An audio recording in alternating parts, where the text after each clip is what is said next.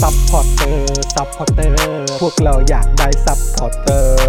ซัพพอร์เตอร์ ซัพพอร์เตอร์ พวกเราอยากได้ซัพพอร์เตอร์ ไม่มีเงินก็ไม่เป็นไร แต่ถ้ามีเงิน สมัครซัพพอร์เตอร์ ซัพพอร์เตอร์ ซัพพอร์เตอร์ พวกเราอยากได้ซัพพอร์เตอร์ ซัพพอร์เตอร์ ซัพพอร์เตอร์ พวกเราอยากได้ซัพพอร์เตอร์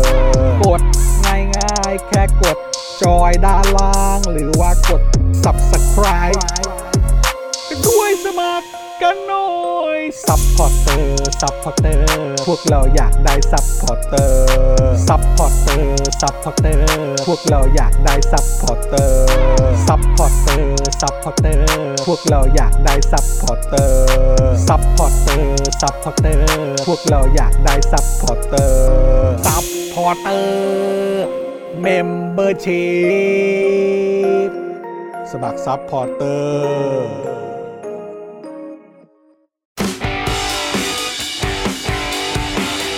Daily t o p i c กกับจอห์นวินยู สวัสดีครับคุณผู้ชมครับ ต้อนรับทุกท่านนะครับ เข้าสู่ Daily Topics นะครับ ประจำวันที่ 7 ใช่ไหมฮะ วันนี้วันที่ 7 ใช่ไหม7 กรกฎาคม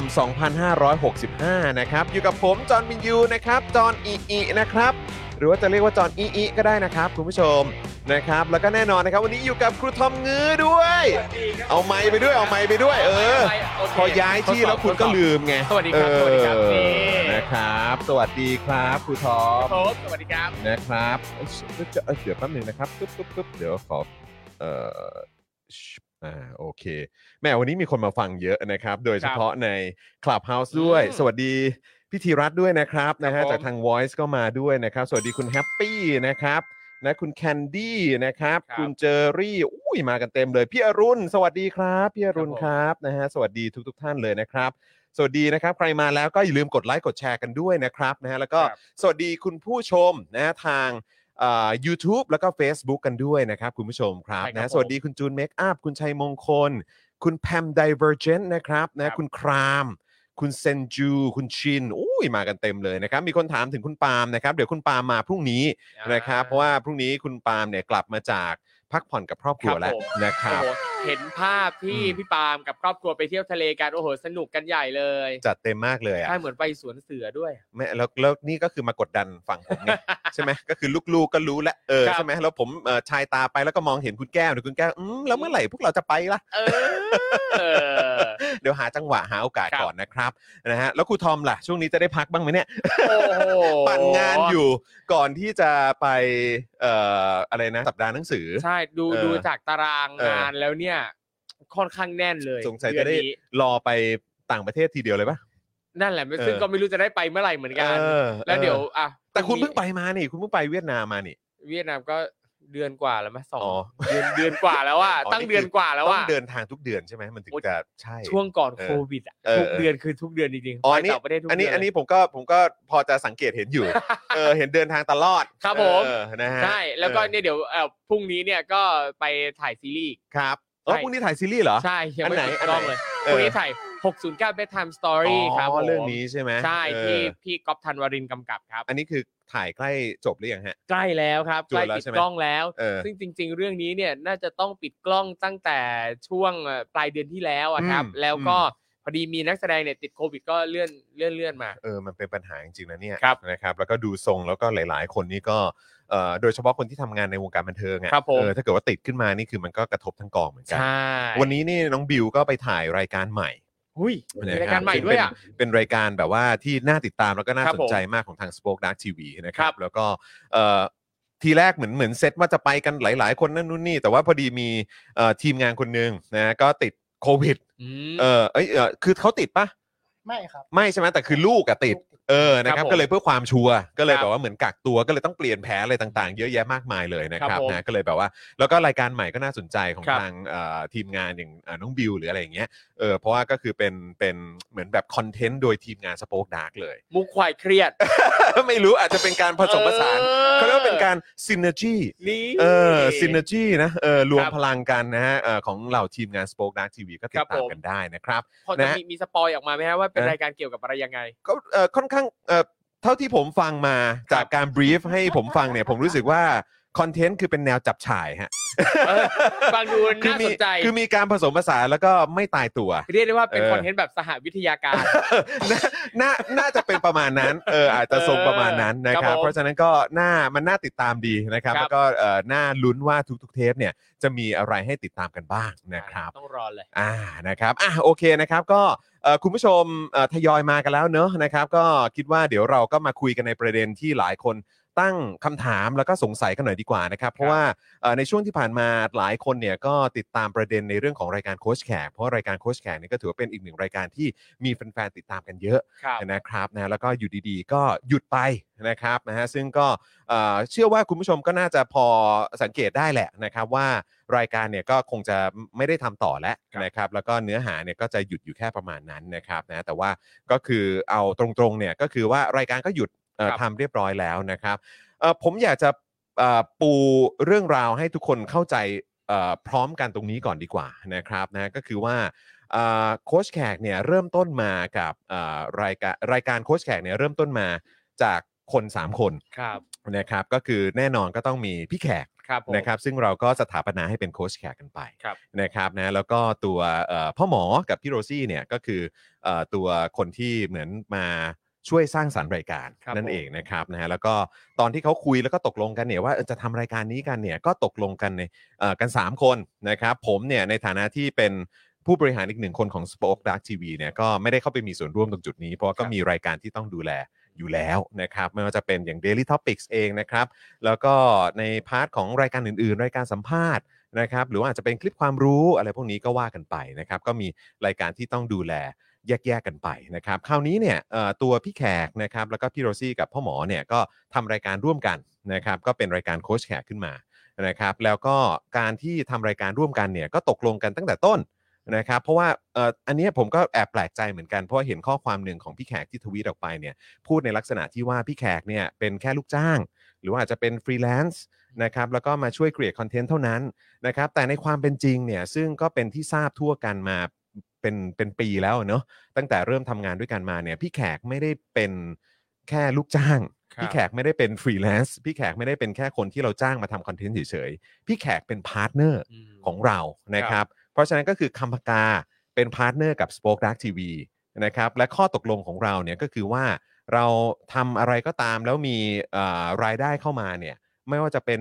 เอ่อเอ่อการสนับสนุนจากคุณผู้ชมนะครับ แล้วก็เรื่องของสินค้าที่เราวางขายในนามของโค้ชแขกเนี่ยเราแบ่ง 50-50 ครับผม ครึ่งครึ่ง ครับ ห้าสิบห้าสิบนะครับกับพี่แขกนะครับ เพราะฉะนั้นที่พี่แขกอาจจะเข้าใจว่าตัวเองเป็นฟรีแลนซ์หรืออะไรหรือเปล่าที่เห็นมีการโพสต์ข้อความอธิบายให้คุณเอ่อผู้ติดตามของพี่แขกเนี่ย ผมคิดว่าอันนี้น่าจะเป็นเรื่องที่เข้าใจผิดแล้วแหละนะครับ หรือว่าพี่แขกอาจจะเอ่อนำเสนอหรือว่าให้ข้อมูลออกไปที่มันก็ค่อนข้างคลาดเคลื่อน ครับ นะครับก็คือมันไม่ได้เป็นตามนั้น พี่แขกไม่ได้เป็นฟรีแลนซ์พี่แขกไม่ได้เป็นแค่ลูกจ้าง พี่แขกเป็นพาร์ทเนอร์ของเรา 50 50 แบ่งครึ่งทุกอย่าง รายได้ทุกอย่างแบ่งครึ่งหมดเลยนะครับ อันนั้นก็เป็นพาร์ทหนึ่งนะครับเอ่อซึ่งก็เอ่อที่อยากจะเคลียร์ตรงจุดนี้นะครับให้ให้ให้ทุกคนได้ทราบทั่วกันว่าพี่แขกไม่ได้เป็นแค่ฟรีแลนซ์นะพี่แขกเป็นพาร์ทเนอร์ของเรา ครับ นะครับแล้วก็เอ่อประเด็นเนี่ยที่ทำให้หยุดจัดรายการไปเนี่ยมันก็เป็นเอ่อประเด็นของความคิดเห็นที่มันแตกต่างกัน ครับ นะครับในเอ่อเรื่องที่เอ่อทั้ง 3 คนเนี่ยเขามีความเห็นที่มันแตกต่างกัน ครับ นะครับเป็นเรื่องส่วนตัวความคิดเห็นเอ่อทางด้านสังคมนะครับกะกะความคิดเห็นในเรื่องของการใช้ชีวิต ความคิดเห็นในเรื่องของการแลกเปลี่ยนความคิดเห็นการเอ่อความคิดเห็น ในเรื่องของการอยู่ร่วมกันนะครับสามคนเนี่ยก็คือพี่แขกแล้วก็พ่อหมอและพี่โรซี่เนี่ยมีความเห็นที่แตกต่างกัน ครับ ท้ายที่สุดแล้วก็รู้สึกว่าเราคงจะไปต่อด้วยกันไม่ได้ เพราะว่าความคิดเห็นต่างกัน การที่จะทำงานร่วมกันเนี่ยก็คงจะไม่ค่อยสะดวกใจเท่าไหร่ เพราะฉะนั้นเนี่ยเราก็คิดว่าน่าจะยุติการจัดรายการโค้ชแขกกันไปนะนะครับ ซึ่งเมื่อถึงวันที่ตกลงกันว่าจะเอ่อหยุดทำรายการโค้ชแขกเนี่ยนะครับ ซึ่งก็เอ่อก็มีการไปพูดคุยกันใน 3 คนเนี่ยนะครับ ก็มีการตกลงกันว่าอ่ะโอเคงั้นเราจะหยุดทำรายการนะ ทางเอ่อพี่แขกก็ถามมาเหมือนกันว่าอ้าวแล้วแบบนี้จะแจ้งทางคนดูหรือเปล่านะครับว่าว่าเราจะหยุดทำรายการโค้ชแข ครั ก บ ทางพี่ๆเนี่ยก็มีความคิดเห็นว่าที่ผ่านมาเนี่ยที่ทำสป็อคดักทีวีมาเป็น 10 ปีเนี่ย เราก็ไม่เคยแจ้งคุณผู้ชมก่อนนะ ว่าเราจะหยุดทำรายการนั้นหยุดทำรายการนี้ เราจะยุติการร่วมงานกันอะไรต่างๆ กับคนนั้นคนนี้หรือพาร์ทเนอร์ของเรา เราไม่เคยเอ่อแจ้งกับทางคุณผู้ชมอยู่แล้ว ครับ นะครับเพราะว่าเรารู้สึกว่าในโลกอินเทอร์เน็ตเนี่ยมันก็มีรายการที่มีให้ติดตามกันหลากหลายมาก ๆ เลยเออนะเพราะฉะนั้นรายการหนึ่งของเราถ้าเกิดหยุดไปเนี่ยหลังจากนั้นเนี่ยเราก็จะทำรายการใหม่ สร้างสรรค์รายการใหม่ขึ้นมา เพื่อเอามานำเสนอให้คุณผู้ชมแหละเออส่วนรายการที่มันไม่ประสบความสำเร็จ หรือว่ารายการที่เอ่อพาร์ทเนอร์ของเราเนี่ยอาจจะไม่สะดวกใจที่จะทำงานกับพวกเราแล้วอะไร ครับ แบบเนี้ยหรือว่าเราตกลงกันว่าจะหยุดทำเนี่ยก็ก็ก็จะหยุดทำแค่นั้นไป ครับผม นะครับซึ่งทางพี่แขกเองก็ก็ก็เอ่อดูเหมือนว่าต้องการจะให้เรามีการชี้แจง แต่เราก็บอกว่าเราเนี่ยเรายึดถือวิธีการนี้มาตลอดก็คือว่าเราเราไม่ได้ชี้แจงอะไรนะครับนะฮะแต่ว่าทางทางพี่แขกเองก็อาจจะมีความรู้สึกว่าต้องต้องชี้แจงในประเด็นนี้ ครับ ซึ่งก็เอ่อในมุมพี่แขก ซึ่งเราได้คุยกันเมื่อเช้านี้นะครับ ก็ต้องบอกพี่แขกว่าอ่ะก็ก็รับฟังความเห็นพี่แขก แล้วก็เอ่อขอบพระคุณคำแนะนำของทางพี่แขกด้วยที่แนะนำมานะครับ แล้วก็ในวันนี้ก็เลยก็จะมาแจ้งให้คุณผู้ชมได้ทราบกันว่า รายการนี้ไม่ได้มีต่อแล้วนะครับเออนะครับ เราคงจะไม่ได้ทำต่อนะครับ ก็คิดว่าน่าจะเป็นอันเข้าใจทั่วกันนะครับ ครับ แต่คือ เออมันมีไอ้เรื่องหนึ่งที่ที่ผมอาจจะรู้สึกว่าไม่ค่อยสบายใจเท่าไหร่ก็คือว่าเอิ่มเรื่องของการบอกว่าเอ่อจะไม่จะไม่ทำรายการแล้วเนี่ยเออไอ้ไอ้ไอ้ตรงพาร์ทนี้เนี่ยผมรู้สึกว่าเอิ่มเดี๋ยวกันนะ ผมอยากจะเรียบเรียงให้ให้มันดีๆ คือ ถ้าถามว่าเราอ่ะอ๋อโอเค เข้าใจละเพราะมันมีประเด็นที่ที่เหมือนในโซเชียลมีเดียค่อนข้างกังวลกัน แล้วก็รู้สึกว่าไม่ค่อยสบายใจกันก็คือว่าเอ่อทางพี่แขกเนี่ยอาจจะไม่ทราบ ครับ ว่าเราจะรบคลิปหรือว่าเอ่อปิดเพจอะไรแบบนี้หรือเปล่า ซึ่งวันที่มีการพูดคุยกันเนี่ยตกลงกันเรียบร้อยแล้วนะครับ ว่าจะปิดเพจ ในวันที่เท่าไหร่ก็ว่ากันไป ครับ นะครับนะเพราะว่าเราก็มีโปรโมชั่นเกี่ยวกับสินค้าของโค้ชแขกด้วยนะครับที่ที่จะต้องเคลียร์ให้เสร็จเรียบร้อยนะครับแล้วก็รายได้อะไรต่างๆ ที่มาจากการขายผลิตภัณฑ์ของโค้ชแขกเนี่ยก็จะได้แบ่งให้ทางโค้ชแขกไป ให้จบเอ่อ ครับ ให้เคลียร์กันไป ครับ ใช่ไหมครับแล้วก็ในพาร์ทของตัวรายการ แล้วก็เพจต่างๆเนี่ยเราได้แจ้งไว้ตั้งแต่วันที่คุยและตกลงกันแล้วว่า เราก็จะปิดเพจแล้วก็ปิดคลิปนะ เพราะว่าเราไม่ต้องการให้มันมีรายได้ที่เกี่ยวข้องกับทางพี่แขกเนี่ยเข้ามาทางเราอีก ครับผม เพราะเอ่อถ้าเกิดว่ามีรายได้ที่เข้ามาจากการที่มีหน้าพี่แขกอยู่ในคลิป หรือว่ารายการของเราเนี่ย ครับ มันก็จะไม่เป็นธรรมกับพี่แขกไงใช่ไหมครับมันก็ไม่แฟร์ ครับ ใช่ไหมครับเพราะฉะนั้นที่มันจะแฟร์กับทุกฝ่ายเนี่ยก็คือว่าพอหมดเอ่อเรื่องของโปรโมชั่นการขายสินค้าโค้ชแขกแล้ว เราก็จะปิดเพจแล้วก็ปิดคลิปไปเพื่อที่จะไม่ได้มีรายได้อะไรเพิ่มเติมเข้ามาที่ทางสโปกดักจะได้แต่ทางพี่แขกไม่ได้ ครับ ก็คือปิดหมดทุกช่องทางเพื่อที่พวกเราทุกคนก็จะได้อ่ะเอ่อเคลียร์นะ ไม่มีรายได้เพิ่มเติมอะไรเข้ามานะ ต่างคนต่างไปดำเนินใช้ชีวิตอะไรของตัวเองกัน ครับ ต่อไปนะครับ ซึ่งก็ผมก็แปลกใจ เพราะว่าก็รู้สึกตกใจเหมือนกันว่าเออทำไมพี่แขกถึงโพสต์ว่าเหมือนพี่แขกไม่รู้ว่าเอ่อคลิปต่างๆ หรือว่าโพสต์อะไรต่างๆ ของเราจะจะปิดลงนะเออหรือว่าจะจะลบคลิปคือเราไม่ได้ลบคลิปหรอกครับ เราแค่ปิดแล้วก็หายไว้ให้มันเป็น p r i v a t e เพื่อที่ว่าจะได้ไม่ต้องมีรายได้เข้ามา ครับ ตรงจุดนั้นอะไรเงี้ยผมก็ค่อนข้างแปลกใจนะเออแล้วก็ตกใจเหมือนกันว่าเออทำไมถึงทำไมพี่แขกถึงถึงโพสต์ประมาณนั้นว่า ครับ ว่าเออเราไม่ได้บอกพี่แขกหรอ ว่าเราจะลบคลิปอะไรอย่างเงี้ยหรือว่าเราจะปิดคลิปไว้เป็น p r i v a t e นะเออซึ่งก็แปลกใจจริง ๆ ครับนะฮะคือเราได้แจ้งพี่แขกตั้งแต่วันนั้นแล้วว่าเราจะมีการปิดเพจเราจะปิดเอ่อเรื่องของคลิปอะไรต่าง ครับ ๆด้วย แล้วในขณะเดียวกันพี่แขกก็เอ่อที่ที่เราคุยกันในวันนั้นเนี่ยเราได้ยื่นข้อเสนอกับพี่แขกไปบอกว่าพี่แขกในเมื่อเราไม่สามารถทำงานร่วมกันได้เนี่ยแต่คอนเทนต์ต่างๆ แล้วก็สิ่งที่เราได้ทำกันมาเนี่ยมันก็มีค่านะทางพี่แขกสนใจอยากจะเอาเพจนะครับหรือว่า Channel หรือแม้กระทั้งสินค้าของพี่แขกเนี่ยเอาไปดูแลต่อทั้งหมดเลยไหม เราพร้อมที่จะยกทั้งหมดเนี้ยให้กับพี่แขกหมดเลยนะให้พี่แขกเอาไปทำดูแลดำเนินการต่างๆ ได้หมดเลยนะครับพี่ พวกเราพวกเราก็คือแบบพร้อมยกให้กับพี่หมดเลย อืม จากทีแรกที่เราเป็นพาร์ทเนอร์กัน 50 50เนี่ย ครับ ยกให้พี่หมดเลย 100%เลยก็ได้ ซึ่งทางพี่แขกบอกว่าไม่ไม่ไม่ทางพี่แขกไม่สะดวกที่จะเอาไปทำต่อ เพราะว่าพี่แขกก็ไม่ได้มีความเชี่ยวชาญทางด้านการ pro- เอ่อทำโปรดักชัน ครับ อาจจะไม่สามารถมาดูแลตรงนี้ได้ทั้งหมดอะไรอย่างเงี้ยเราก็โอเคงั้นเราก็เข้าใจ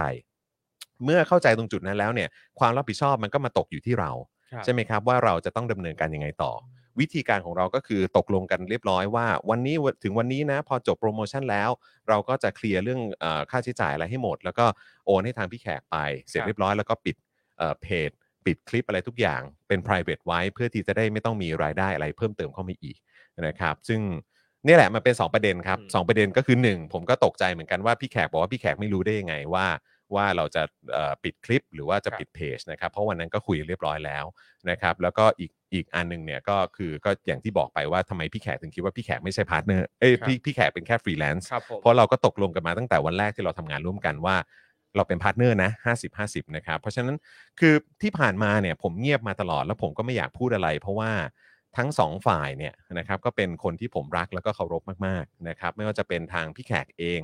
รวมถึงเอ่อทางเอ่อพ่อหมอแล้วก็พี่โรซี่ด้วย เพราะว่าตั้งแต่ต้นเนี่ยผมไม่ได้มีส่วนเกี่ยวข้องกับรายการนี้นะครับผมไม่ได้มีส่วนเกี่ยวข้องกับรายการนี้เลยนะครับผมมีพาร์ทอื่นที่ผมจะต้องดูแล นะครับอย่างรายการ Daily Topics เอ่อรายการ Exclusive ต่างๆ ที่จะต้องพูดคุยกับคนนั้นคนนี้อะไรแบบนี้ เพราะฉะนั้นรายการโค้ชแขกผมไม่ได้มีส่วนร่วมอะไรเลย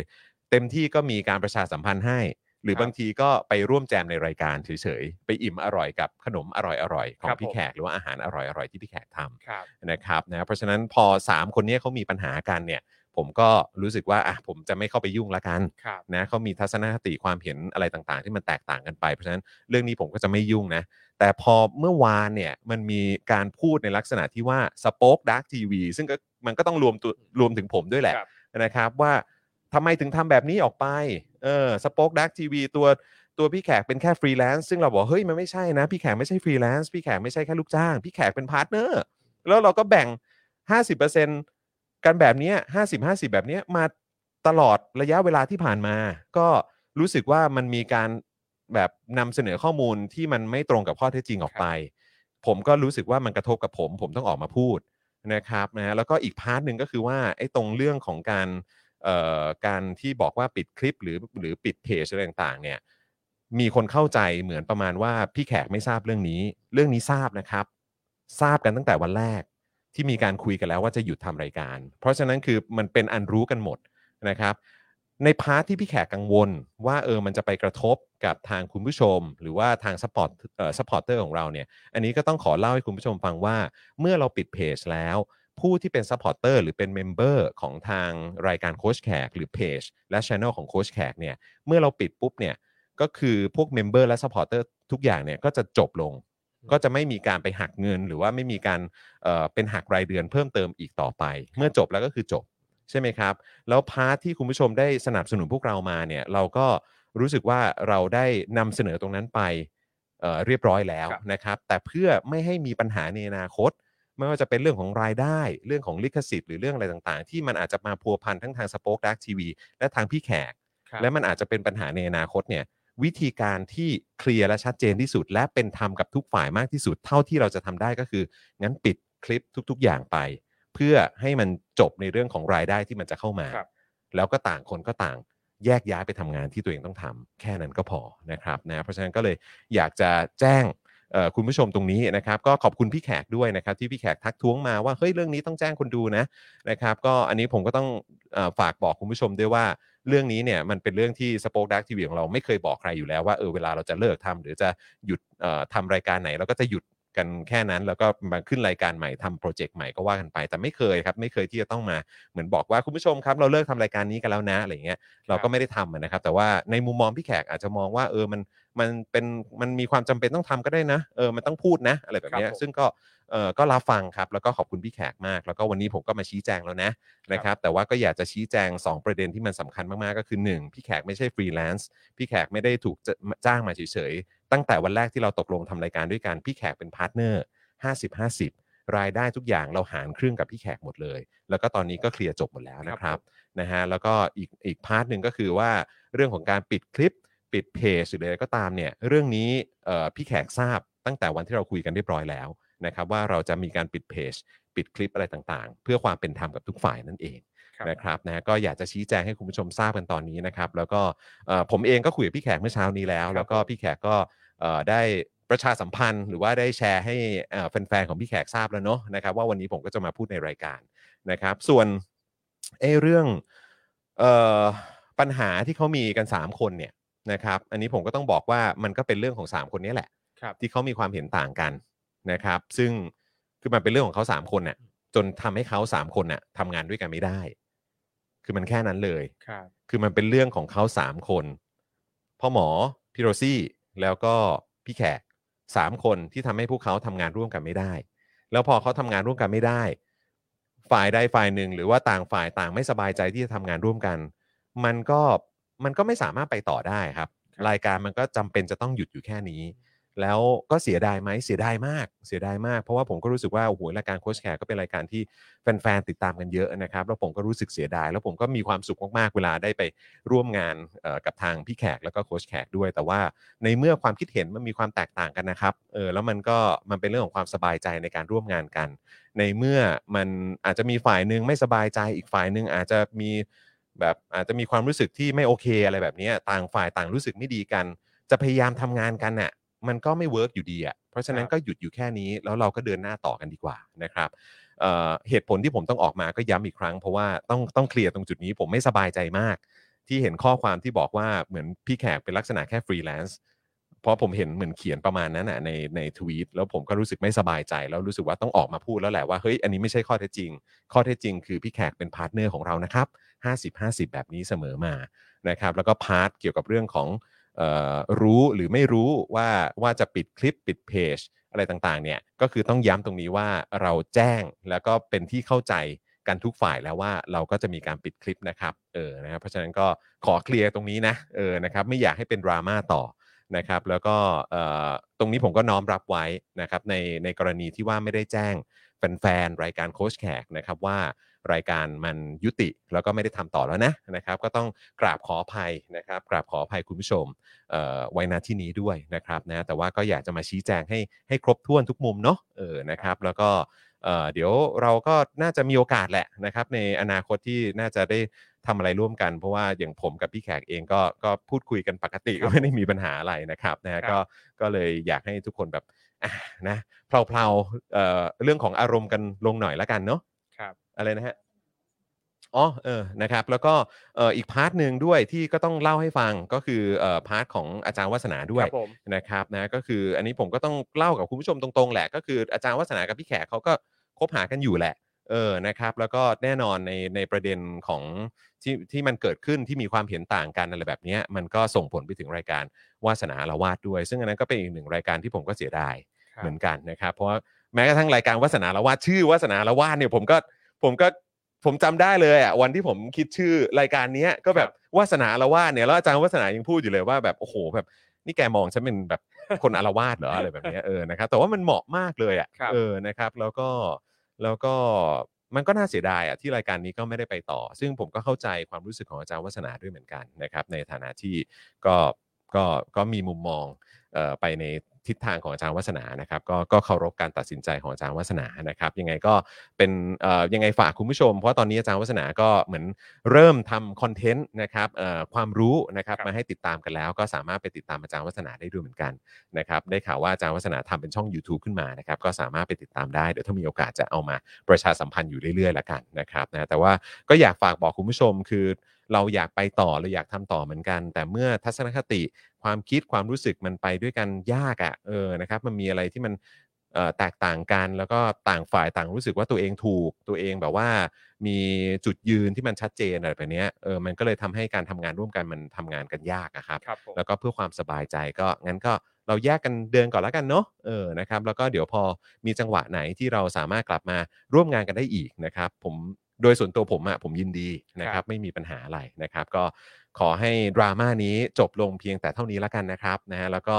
ยังไงพวกเราก็จะลุยกันต่อ แล้วก็ทำงานกันต่ออย่างแน่นอนอย่างเต็มที่ด้วย นะครับใครที่ชอบดูเอ่อ daily topics นะครับก็ติดตามกันได้จันทร์ถึงศุกร์แบบนี้เหมือนเดิมนะครับแล้วก็เจาะข่าวตื้นก็เช่นเดียวกันนะครับแล้วก็รายการใหม่ๆ ในเครือของ Spoke Dark TV ก็ติดตามมันด้วย แล้วก็อย่าลืมเป็นเอ่อแรงสนับสนุน แล้วก็เป็นกำลังใจให้กับทางพี่แขกด้วยนะครับนะกับคอนเทนต์ใหม่ๆ ที่มีให้ติดตามอีกเยอะแยะมากมายเลยนะครับแล้วก็รวมถึงของอาจารย์วัฒนาด้วยนะครับขอบคุณคุณผู้ชมนะครับที่เป็นห่วงนะครับแล้วก็ส่งข้อความเข้ามาหลังไม่เยอะ หรือแม้กระทั่งทักเข้ามาทางโซเชียลมีเดียกันเยอะนะครับเกี่ยวกับประเด็นนี้นะครับแต่ว่าจริง ๆ แล้วผมคิดว่าท้ายที่สุด เอ่อพอมันเป็นการสื่อสารทางเดียวอะ่ะเออนะครับกับการโพสต์ข้อความอะไรออกไปอะ่ะบางทีมันอาจจะมีข้อความบางจุดบางส่วนที่มันตกหล่นไปนะครับ วันนี้ก็เลยออกมาพูดให้ชัดเจนทีเดียวละกันนะครับ ก็คิดว่าเรื่องก็น่าจะโอเคแล้วเนาะเออนะค ครั รับบ ผม นะฮะคุณผู้ชมมีความคิดเห็นอย่างไรก็ก็บอกกันได้นะครับนะแต่ว่ายังไงเราก็จะทำให้เต็มที่นะครับ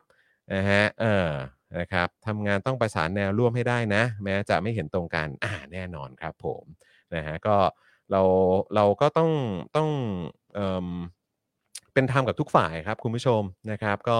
ในเมื่อหยุดจัดรายการด้วยกันแล้ว ก็ต้องเคลียร์ทุก ๆ อย่างให้มันจบเรียบร้อย ไม่ว่าจะเป็นเรื่องของรายได้รายจ่ายอะไรทุกอย่างเนี่ยก็ต้องมีความยุติธรรมแล้วก็แฟร์นะครับอันนี้เป็นสิ่งสำคัญ ซึ่งก็ต้องขออภัยคุณผู้ชมที่อาจจะเสียดายคอนเทนต์ในเนื้อหาเนอะ ครับ เออ ผม นะครับแต่ว่าไม่งั้นเดี๋ยวมันจะไม่แฟร์กับพี่แขกไงใช่ไหมครับนะฮะแล้วก็มันก็จะไม่ถูกต้องเดี๋ยวมันจะเหมือนว่าทางสปอคดักเนี่ยเอาเปรียบ นะครับเราไม่ใช่คนอย่างนั้นนะครับผม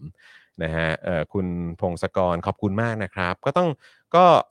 ก็ต้องต้องอธิบายให้เคลียร์ครับอืมใช่ครับ คุณเจเจเสียดายเนอะเออผมก็เสียดายเหมือนกันนะครับขอบคุณคุณคุณพิพิธนะครับนะฮะก็เออผมก็ผมก็อึดอัดครับ ก็ยอมรับว่าผมอึดอัดนะครับ เพราะว่าผมก็เป็นคนกลางจริง ๆ เรื่องเนี้ย นะครับ เพราะว่ารักทั้งสองฝ่ายรักมาก ๆ รักทุก ๆ ฝ่ายมาก ๆ แล้วก็ผมเสียดายมากคุณผู้ชม คือแบบผมอึดอัดนะ คือแบบว่าผมอะอยากจะให้เอ่อลูกๆ ผมซึ่งก็คือหลาน ๆ ของทุกคนเนี่ยเออได้ได้อยู่ใกล้ชิดกันเนี่ยโดยที่แบบไม่ต้องมาเจอกันทีละบ้านน่ะเข้าใจปะเออเวลามันมาเจอกันทีละบ้านมันก็คือเหมือนแบบ มันก็มีความอึดอัดอยู่ตรงนั้นน่ะ ผมก็อยากให้เขาดีกันสักทีเหมือนกันแหละเออนะครับ แต่ว่าจะได้เวลาอยู่ด้วยกันจะได้อยู่พร้อมหน้ากันไง ใช่ไหมมันไม่ใช่ว่าเออต้องไปเจอบ้านนี้ก่อน แล้วก็หลังจากนั้นก็ค่อยไปเจออีกบ้านหนึ่งมันมันไม่เวิร์กอ่ะ ครับ มันไม่มีความสุขอ่ะเนอะ ครับ เออนะครับก็ก็เอาใจช่วยให้เขาดีกันเร็วๆนะครับ ครับผม ก็เป็น ส่ กำลัง อีหนึ่งแรงใจ ส่งอีก เห ห มื นึ่ง กั แรงใจละกันนะครับนะฮะก็ขอบคุณเอ่อทุกๆ ข้อความด้วยนะครับนะแล้วก็เป็นกำลังใจให้กับทุกๆ ฝ่ายด้วยนะครับผมนะฮะคุณแพมบอกว่ารักทั้ง Voice TV แล้วก็ Spoke Dark TV ครับนะฮะผมก็เช่นกันนะครับนะฮะก็คือไม่ว่าเหตุการณ์อะไรจะเกิดขึ้นน่ะมันก็เป็นแค่ความ คือไม่อยากใช้คาว่าแค่เนอะแต่ว่ามันเป็นความเข้าใจผิดที่ที่ผมเชื่อว่าเมื่อเวลาผ่านไปอ่ะเออคิดว่าความตึงมันน่าจะผ่อนคลายลงมา แล้วก็ทำให้สามารถหันหน้ามาคุยกัน แล้วก็ปรับความเข้าใจกันได้ เพียงแต่ว่าตอนนี้มันอาจจะเป็นแผลสดนะครับเออมันเป็นเหตุการณ์ที่เพิ่งเกิดขึ้นใหม่ๆอะเนอะเออนะครับก็เลยก็เลยเอมมันก็เจ็บกันทุกคนน่ะเออ ครับ นะครับยังไงก็ฝากคุณผู้ชมไหนๆก็ถ้าเกิดว่าเป็นแฟนของรายการพวกเราทุกคนก็ ก็ช่วยส่งแรงใจให้กับพวกเราด้วยนะครับ อืมนะฮะยังไงฝากด้วยแล้วกันนะครับนะฮะขอบคุณคุณผู้ชมอีกครั้งครับนะฮะ ค ข รับผม อบคุณครับขอบคุณครับอ่ะคุณผู้ชม ตอนนี้โอเคแล้วเนอะอ่ะบิวครับ เราเปิดเพลงเข้ารายการอีกสักครั้งนะครับ เพื่อเพื่อเป็นจังหวะแล้วก็บรรยากาศที่ชัดเจนอีกสักทีแล้วกันนะครับ 5 4 3 2 1 Daily Topics กับจอห์นวินยู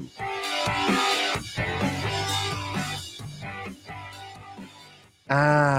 เอาละครับคุณผู้ชมครับ ต้อนรับเข้าสู่ Daily Topics อย่างเป็นทางการอีกครั้งหนึ่งนะครับนะฮะอยู่กับผมจอห์นวินยูนะครับแล้วก็แน่นอนนะครับ วันนี้อยู่กับครูทอมเงื้อนั่นเอง สวัสดีครับผม เอ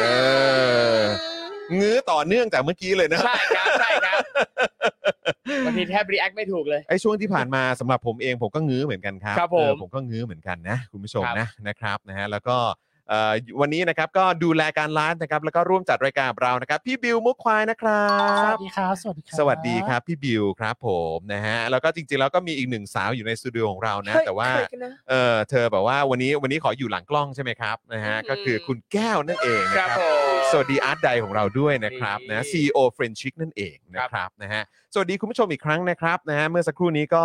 address นะฮะข้อมูลนะครับแล้วก็รายละเอียดต่างๆนะครับให้คุณผู้ชมได้ทราบกันนะครับ เพราะว่ามันก็มีดราม่าที่มันเกิดขึ้นนะครับซึ่งก็เข้าใจทุกๆท่านครับนะฮะ ครับ แล้วก็ ผม เมื่อสักครู่นี้คิดว่าน่าจะอธิบายได้เคลียร์แล้วก็ชัดเจนกันแล้วนะครับนะฮะ ครับ ก็เป็นกำลังใจให้กับพวกเราทุกคนด้วยละกันนะครับ นี่ ขอให้พวกเรา เอ่อแบบว่ากลับมาอยู่ใกล้ชิดกันแนบแน่นกันเหมือนเดิมในเร็ววันนี้นะครับนะแต่ว่าตอนนี้เช่นเคยครับ เราก็ต้องมาอัปเดตกันนะครับคุณผู้ชมนะครับในเรื่องของข่าวคราวนะครับใน Daily Topics นั่นเองนะครับซึ่งก็ยังเข้มข้นกันเหมือนเดิมนะครับ เมื่อวานนี้ก็มีประเด็นในเรื่องของ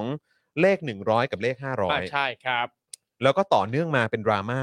ในโซเชียลมีเดียด้วย ครับผม ระหว่าง 2 พักเนี่ยแหละ ใช่ นะครับไม่ว่าจะเป็นก้าวไกลแล้วก็เพื่อไทยด้วยนะครับ แต่ว่าเรื่องราวมันเป็นอย่างไร เดี๋ยวเรามาว่ากันนะครับนะฮะแล้วก็เอ่อยังมีประเด็นเรื่องของนักกิจกรรมที่ถูกดำเนินคดีทางการเมืองด้วยนะครับ เรื่องเหล่านี้เราก็ต้องพูดถึงกันนะครับ ไม่พูดถึง ไม่ได้เลยนะครับ ต้องอัปเดตกันด้วย แล้วก็ยังมีเรื่องของคลังครับ แจ้งว่าทำไมลดราคาน้ำมันไม่ได้ แม้ตลาดโลกเนี่ยราคาลงกว่า 10 เหรียญครับ อืมครับผม อื้อหืออันนี้ไม่พูดถึงไม่ได้เลยนะนะครับ แล้วก็เรื่องของอนุทินครับ ของขึ้นหนักมากครับนะฮะดาดนายปมวิจารณ์กัญชา ตอบคำถามสื่อว่าไม่เคยบอกให้ถอดแมสหลังโควิด ระบาดอีกระลอกครับผม โอเค นี่โดนศึกหลายทางเหมือนกันนะคุณอ ใช่ นุทินเนี่ย รอบด้าน นะครอบ รับ ด้าน มีทั้งในประเด็นเกี่ยวกับเรื่องของอะไรอะเรื่องของกัญชา ครับ นะกัญชาเสรีซึ่ง ครั ก็ บ เป็นนโยบายเอ่อที่ใช้หาเสียงเลยแหละ ของครับ ทาง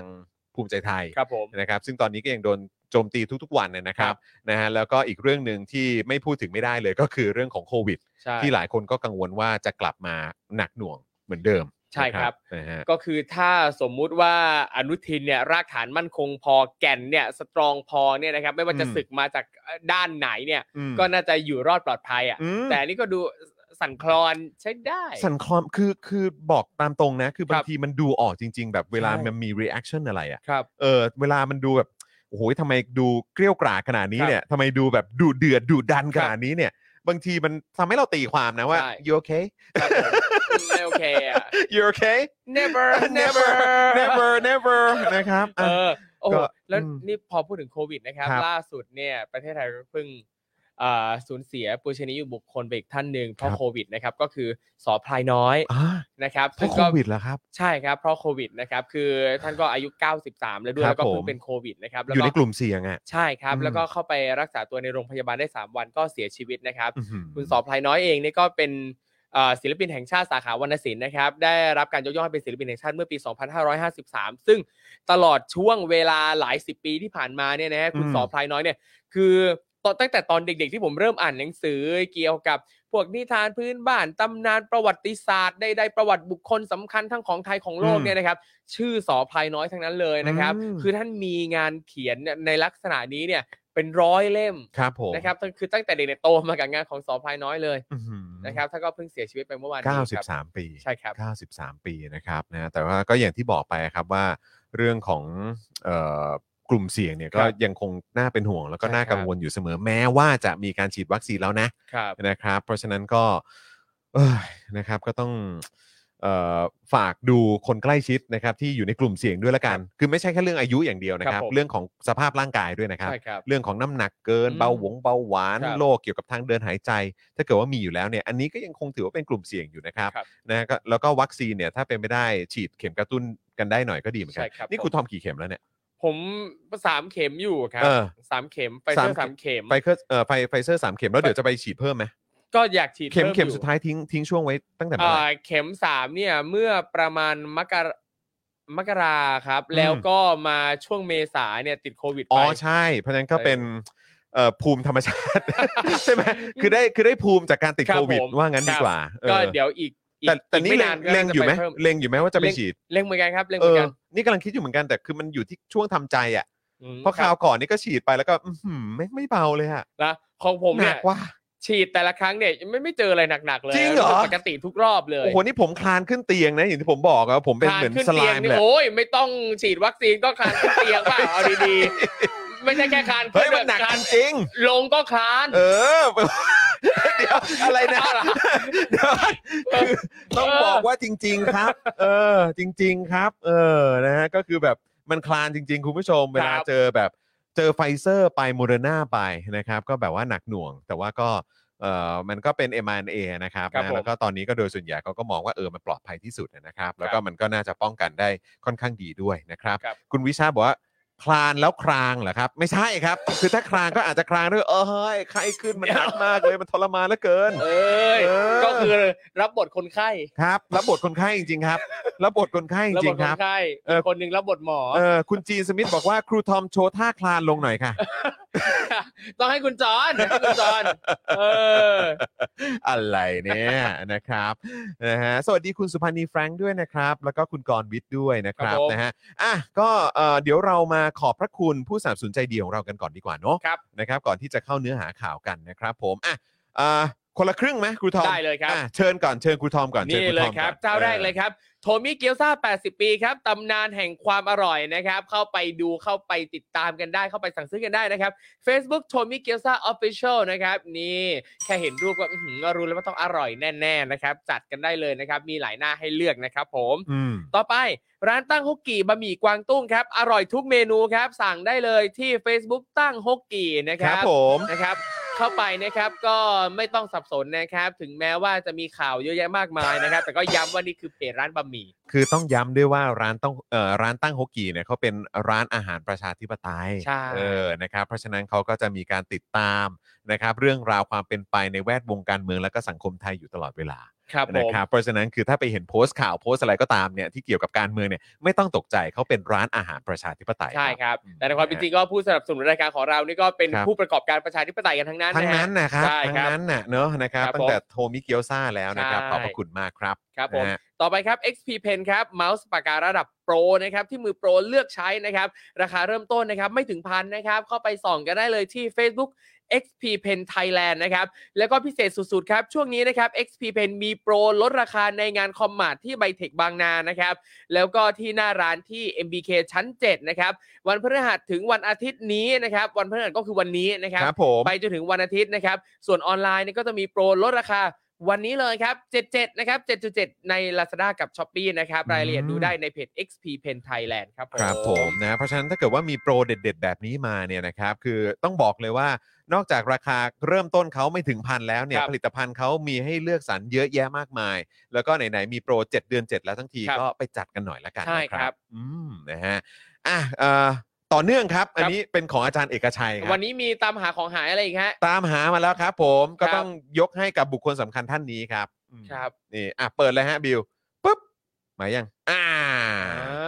า มาแล้วนะครับนะฮะอันนี่ก็คืออาจารย์เอกชัยเลือกมา ครับผ อย่าม งเอ่อวันแรกที่อาจารย์เอกชัยเอ่อซื้อโฆษณากับเรา เพื่อเป็นการย้ำเตือนของสิ่งที่หายไป ครับ นะครับแล้วก็สิ่งที่เขาพยายามจะทำให้พวกเราลืมกันเนี่ย ครับ อันดับแรกเข้าใจว่าเป็นอนุสาวรีย์ปราบกบฏ ใช่ครับผ ใช่ไหมครับนะซึ่งเอ่อเอ่อจริง ๆ แล้วก็จะอยู่ตรงเนี้ยตรง ครับ แถวหลักสี่ใกล้ๆกับสตูดิโอหรือว่าที่บ้านผมเนี่ยแหละ ครับผม นะครับนะแล้วก็เมื่อวานนี้ก็เป็น หมุดคณะราษฎร หมุดคณะราษฎรออริจินอลนะ ครับผ อ ม อริจินอลนะครับที่ก็หายสาบสูญไปแล้วนะครับนะก็อยากจะมาย้ำเตือนอีกครั้งนะครับว่าหายไปไหน ครับ นะครับแล้วก็เคยมีอยู่อยากจะให้คนเนี่ยกระตุ้นให้คนไปติดตามหาข้อมูลเกี่ยว ครั กับบ เรื่องราวของหมุดคณะราษฎรด้วย ใช่ครับ นะครับแล้วก็ก่อนหน้านั้นก็คืออนุสาวรีย์ปราบกบฏนะครับ ส่วนวันนี้นะครับก็พูดถึงปรีดีพนมยงค์ อืม นี่ ผม นะครับซึ่งก็ก็ถือว่าเป็นอีกหนึ่งบุคคลสำคัญทางประวัติศาสตร์การเมืองไทย ใช่ครับ นะครับที่ก็เอ่ออย่างวันก่อนเราก็เห็นมีเขาพยายามจะเปลี่ยนป้ายสะพานใช่ไหมฮะ ใช่ครับ จากสะพานพิบูลสงคราม ใช่ นะ เป็น ฮะ สะพานท่าราบ เป็นสะพานท่าราบแทนอะไร ครับ แบบนี้นะครับ หรือว่าจะเป็นแบบเอ่อค่ายชื่อค่ายหรือว่า อืม ชื่อเอ่อของ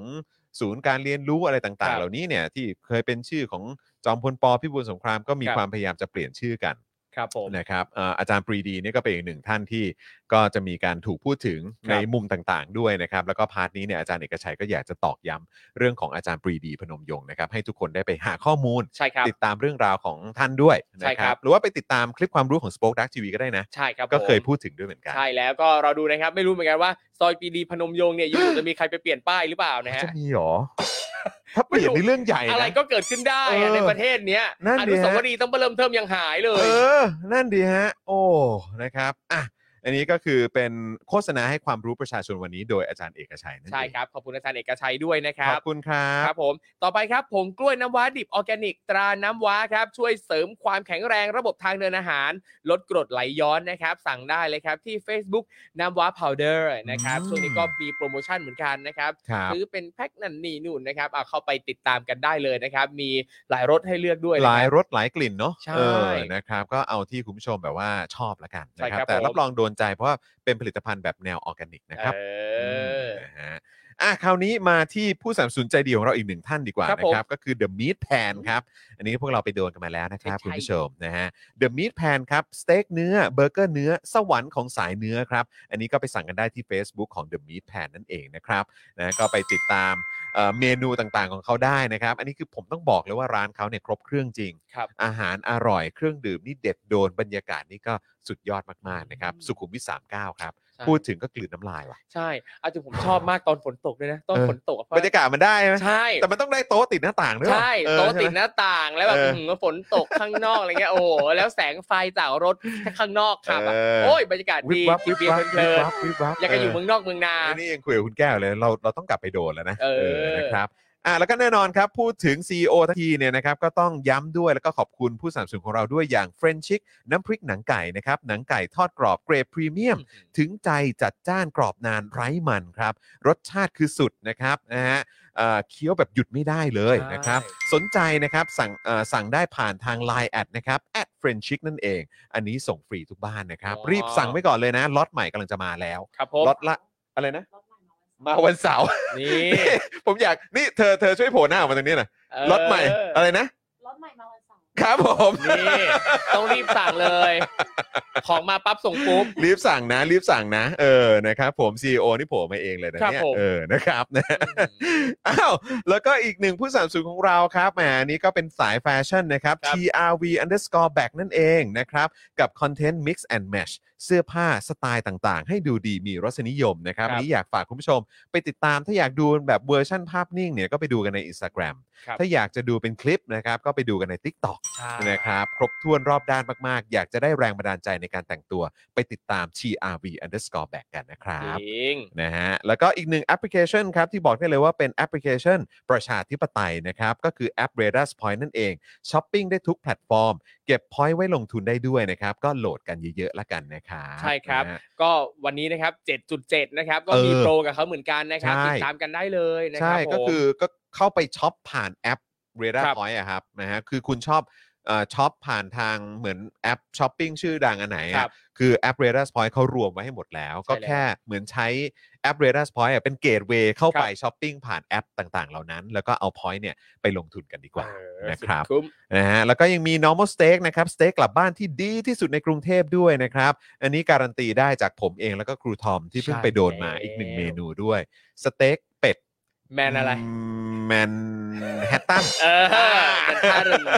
ผมไปจำแค่ว่า ผมไปจำแค่ว่ามันคือสเต็กเป็ดไง เอ อ แต่เออ แล้ววันก่อนครูทอมลงว่าแมนดารินไง ใช่ ผมก็ไปจำเป็นแมนดารินเหมือนกัน ไม่ เอ ก็ อ คือแบบมันมันไม่ได้อยู่ในหัวเลยอะว่า เออ เป็นเป็ดแมนฮัตตันนะ ฮะฮะ แต่เหมือนกับ ทำทำไมทำไมมันถึงฝังใน หรือเวลาเรานึกถึงเป็ดเรา แมนดารินวะ ต้องนึกถึงแบบจีนจีนๆไหม ซอสส้มหรือเปล่าฮะ เออซอสส้มเออส้ม ใช่ แมนดารินมั้วะ ส้ม เออ แมนดาริน เออสงสัย ทำไม มั้ง ส้มแมนดารินแล้วพอเป็ด เออ เป็ดแมนไม่ได้นึกถึงเป็ดแมน เออ คือคือตอนอ่ะตอนเราไปนิวยอร์กอ่ะ ฮะ เราก็ไม่ได้คุ้นว่าไปที่เนี่ยเพื่อไปกินเป็ด เอ ไง อเออ คือ มัน ถ้านึกก็นึกเป็ดปักกิ่งอะไรอย่างเงี้ย เอ มากกว่า อ นะเออ มันเลยไม่ได้ ป็ รู้สึก ฟิล ว่าเป็ดแมนฮัตตัน ฮะครับผมสรุปมันคือเป็ดแมนฮัตตันนะฮะคุณผู้ช ใช่ ม คือคือ นะครับ พอเป็ดเรานึกถึงอาหารจีนไง แล้วมันก็เลยนึกถึงแมนดารินด้วยไง ดีว่ามีแฟนรายการของเราเนี่ยมาทักว่าเป็นมุกหรือเปล่า ขอบคุณครับ ครับผมสรุปว่าคือแมนฮัตตันนะคุณ ใช่ ผู้ชม เป็ดแมนฮัตตันนะครับ ไปโดนกันซะนะครับ ใช่แล้ว ไปโดนนะครับนะฮะ นุ่มละมุนเวอร์ ใช่นะครับ แล้วก็อีกหนึ่งร้านครับที่อยากจะฝากคุณผู้ชม เพราะร้านนี้เขาเปิด 24 ชั่วโมงนะครับ Oasis Coffee ร้านบรรยากาศร้านกาแฟบรรยากาศยุโรปที่คุณสามารถนั่งชิลได้ 24 ชั่วโมงเลยนะครับ ครับ นะฮะวันนี้ก็เพิ่งคุยกับทางเอ่อผู้บริหารของ Oasis Coffee นะครับเขาก็บอกว่ามาเลย มาเลยนะเอ่อแฟนๆ Daily Topics ครับ นะครับมาเอ่ออิ่มอร่อยกับกาแฟนะครับแล้วก็บรรยากาศของ Oasis Coffee ก็ได้ จะหิ้วแบบพวกเขาเรียกว่าอะไรนะพวกแบบบอร์ดเกมอะไรต่างๆ มาเล่นที่ร้านก็ได้นะ ใช่ เออเพราะว่าทางผู้บริหารเองก็ชอบเล่นบอร์ดเกมเหมือนกัน เออ เผื่อจะมาแจมครับ ครับผมโอเยี่ยมเลย นะเพราะฉะนั้นก็คือไม่ใช่แค่ไปนั่งดื่มกาแฟ ไปนั่งคุย ไปนั่งอ่านหนังสือไปคุยไปทำงานเท่านั้นนะครับนะคุณก็ยังสามารถมาเล่นบอร์ดเกม มา ครับ นั่งแบบสังสรรค์กันได้ที่ร้าน Oasis Coffee นั่นเอ ครับ ง ผม นะครับนะฮะแล้วก็ฝากคุณผู้ชมด้วยนะครับ ว่าตอนนี้เราก็ยังคงเปิดรับนะครับพื้นที่โฆษณาตรงนี้เลยนะครับวันละ 999 บาทเท่านั้นนะครับคุณผู้ชม ถ้าเกิดว่าซื้อ 1 วันนะครับก็ 999 นะครับ แต่ถ้าเกิดว่าเหมาทีเดียวทั้งสัปดาห์เนี่ยเราก็มีส่วนลดให้นะครับหรือว่าถ้าเกิดมาเอ่อเหมาทั้งเดือนเลยเนี่ยนะครับเราก็มีส่วนลดเพิ่มขึ้นไปอีกนะครับ เพราะฉะนั้น ครับ ก็สามารถมาซื้อโฆษณาตรงนี้กันได้นะครับ คิดว่าน่าจะโดนใจสำหรับคนที่เอ่อทำเขาเรียกว่าอะไรเหมือนธุรกิจใน ครับ ลักษณะที่ว่าอะไรอ่ะเอ่อไอ้พวก SME ใช่ นะครับธุรกิจขนาดเล็กขนาด ครับ กลาง ผม เนี่ยก็สามารถมาซื้อโฆษณากับเราได้นะครับนะแล้วก็ฝากคุณผู้ชมด้วย ถ้าเกิดว่าไปสนับสนุนสปอนเซอร์ของเราเนี่ยอย่าลืมแสดงตัวด้วยนะว่ามาจาก Daily Topic เออ นะครับ ฝากด้วยนะครับคุณผู้ชม ครับผม นะฮะ สวัสดีคุณราหูด้วยนะครับ คุณปิ๊ปปี้นะเออเนี่ยคุณปิ๊ปปี้บอกว่าเอาบอร์ดเกมไปได้คือดีถูใช่กต้อง ใช่ ครับ ใช่ เอาไปได้ ใช่ เลยนะครับ คุณสมหมาบอกโอเอซิสเนี่ยสั่งแก้วเดียวนั่งทั้งวันได้ไหมครับ ได้ครับ อืม เขาไม่มีปัญหาเลยครับ ได้เลยนะครับ สบายสบายๆขอขอแค่ไปเอ่ออิ่มอร่อยกับบรรยากาศของเขาก็ได้ครับ ครับ ผ ผม ม นะเมื่อกี้มีคนพูดถึงอะไรนะเอ่อโปรเจกต์อะไรนะ แมนฮัตตันโปรเจกต์ เป็นแมนดารินโปรเจกต์เหรอ ไม่แต่ผมเดี๋ยวสิแมนฮัตตัน แมนฮัตตั นโปรเจกต์ เออ นี่มันเรื่องระเบิดปรมาณูใช่ไหมใช่สิ เรื่องเกี่ยวกับอะตอมิกบอมอ่ะ ไม่รู้อ่ะ เออแต่ว่าถ้าเกิดว่าไปตั้งว่าเป็นแมนดารินโปรเจกต์นี่คือแบบ อ๋อ คนละอย่างกันนะครับคุณผู้ชม เออเออโอ๊ยเดี๋ยวนะแล้วเห็นคุณสารไทยว่าใช้เป็ดจากแมนฮัตตันโปรเจกต์ ไม่ใช่ มีกำมันตภาพรังสีมาด้วยเลย เออ ไม่ใช่ครับ ไม่ ต้ ใช่ องรังสีมาเลย ออครับผมนะฮะอ่ะโอซิสกาแฟดีเราไปมาแล้วนี่ คุ ค ณ รับ ปิ๊ปปี้บอกมานะครับนะฮะ แต่ผมก็ยังสงสัยว่า อันเนี้ยคือเป็ดนี่คือ important มาจากแมนฮัตตันเลยเหรอ นำนำเข้าเหรอ แต่ผมคิดว่ามันน่าจะเป็นแบบวิธีการคุกไหมอาจจะเป็นวิธีแบบกรรมวิธีในการปรุง หรือว่าอาจจะเป็นวิธีในการแบบเขาเรียกว่าเขาเขาย่างใช่ไหมสเต็กนี่เขาต้องย่างใช่ไหม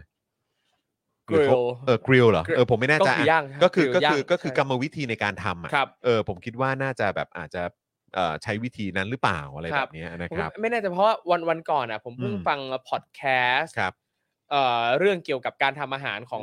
รายการใน s ซ m o n Podcast เนี่ยครับแล้วเขาพูดถึงข้าวมันไก่สิงคโปร์ ครับ แล้วเขาบอกว่าประมาณ 40 กว่าเปอร์เซ็นต์ของ อืม ไก่ที่สิงคโปร์นำนำเข้ามาทำข้าวมันไก่อ่ะ อืม คือนำเข้ามาจากฝั่งบราซิลฝั่งอเมริกานะฮะ อืมโอ้โหเอาเข้ามาจากนู่นเลยเหรอ ใช่อันเนี้ยคือ 40 กว่าเปอร์เซ็นต์เขามาจากตรงนู้นอ่ะ ฮะ เป็นแบบฟรเซนมาจากบราซิล เหรอ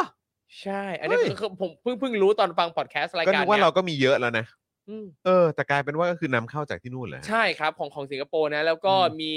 อ่ารอง เดี๋ยวอันนี้พูดถึงที่สิงคโปร์ สิงคโปร์เข้ามาแก่ อ๋อ สิงคโปร์ โทษที เข้ามาแก่สิงคโปร์ อ๋อนึกนึกนึกว่าหมายถึงที่บ้านเรา อ๋อที่สิงคโปร์ เออ ครับผมของบ้านเราในไซต์ของเรา อ๋อโอเค ใช่ซึ่ง 40 40 กว่าเปอร์เซ็นต์เนี่ยมาจากบราซิล แล้วก็รองลงมาเนี่ยเป็นไก่จากมาเลเซีย อืม แล้วของแล้วจากไทยที่นำเข้าไปสิงคโปร์นี่อันดับรองๆเลยท้ายๆเล อ๋อย เหรอฮะอ๋อ ใช่ เออเฮ้ยอันนี้ความรู้ใหม่ ใช่ใช่ใช่ ทำไมอะไก่ไก่บราซิลนี่แบบว่าคือยังไงอะ นั่นสิผมก็ไม่รู้เหมือน กัน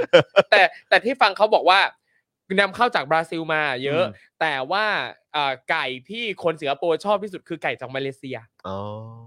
เออ นั่นแหละฮะ เว้ย แล้วทำไมถึงเอามาจาก ไม่รู้ บ ว่า ซิล รส เยอะก ชาติมั เลย น นะ ต่างกันยังไงเนาะ ครับ เออนะครับ หรือว่าราคาได้ไหม น่าจะ คง แต่ จะ นำเข้ามาขนาดนั้นมันจะราคา ไม่แต่นำเข้ามาเยอะก็ต้องราคาก็ยิ่งถูกลงปะ อืมครับ เออแล้วอีกอย่างก็คือแบบก็คือรู้เลยว่ามีตลาดที่รองรับอะ ครับ แล้วก็ชัดเจนไง อืม แต่คือคนสิงคโปร์นี่คือเขาชอบทานกันใช่ไหม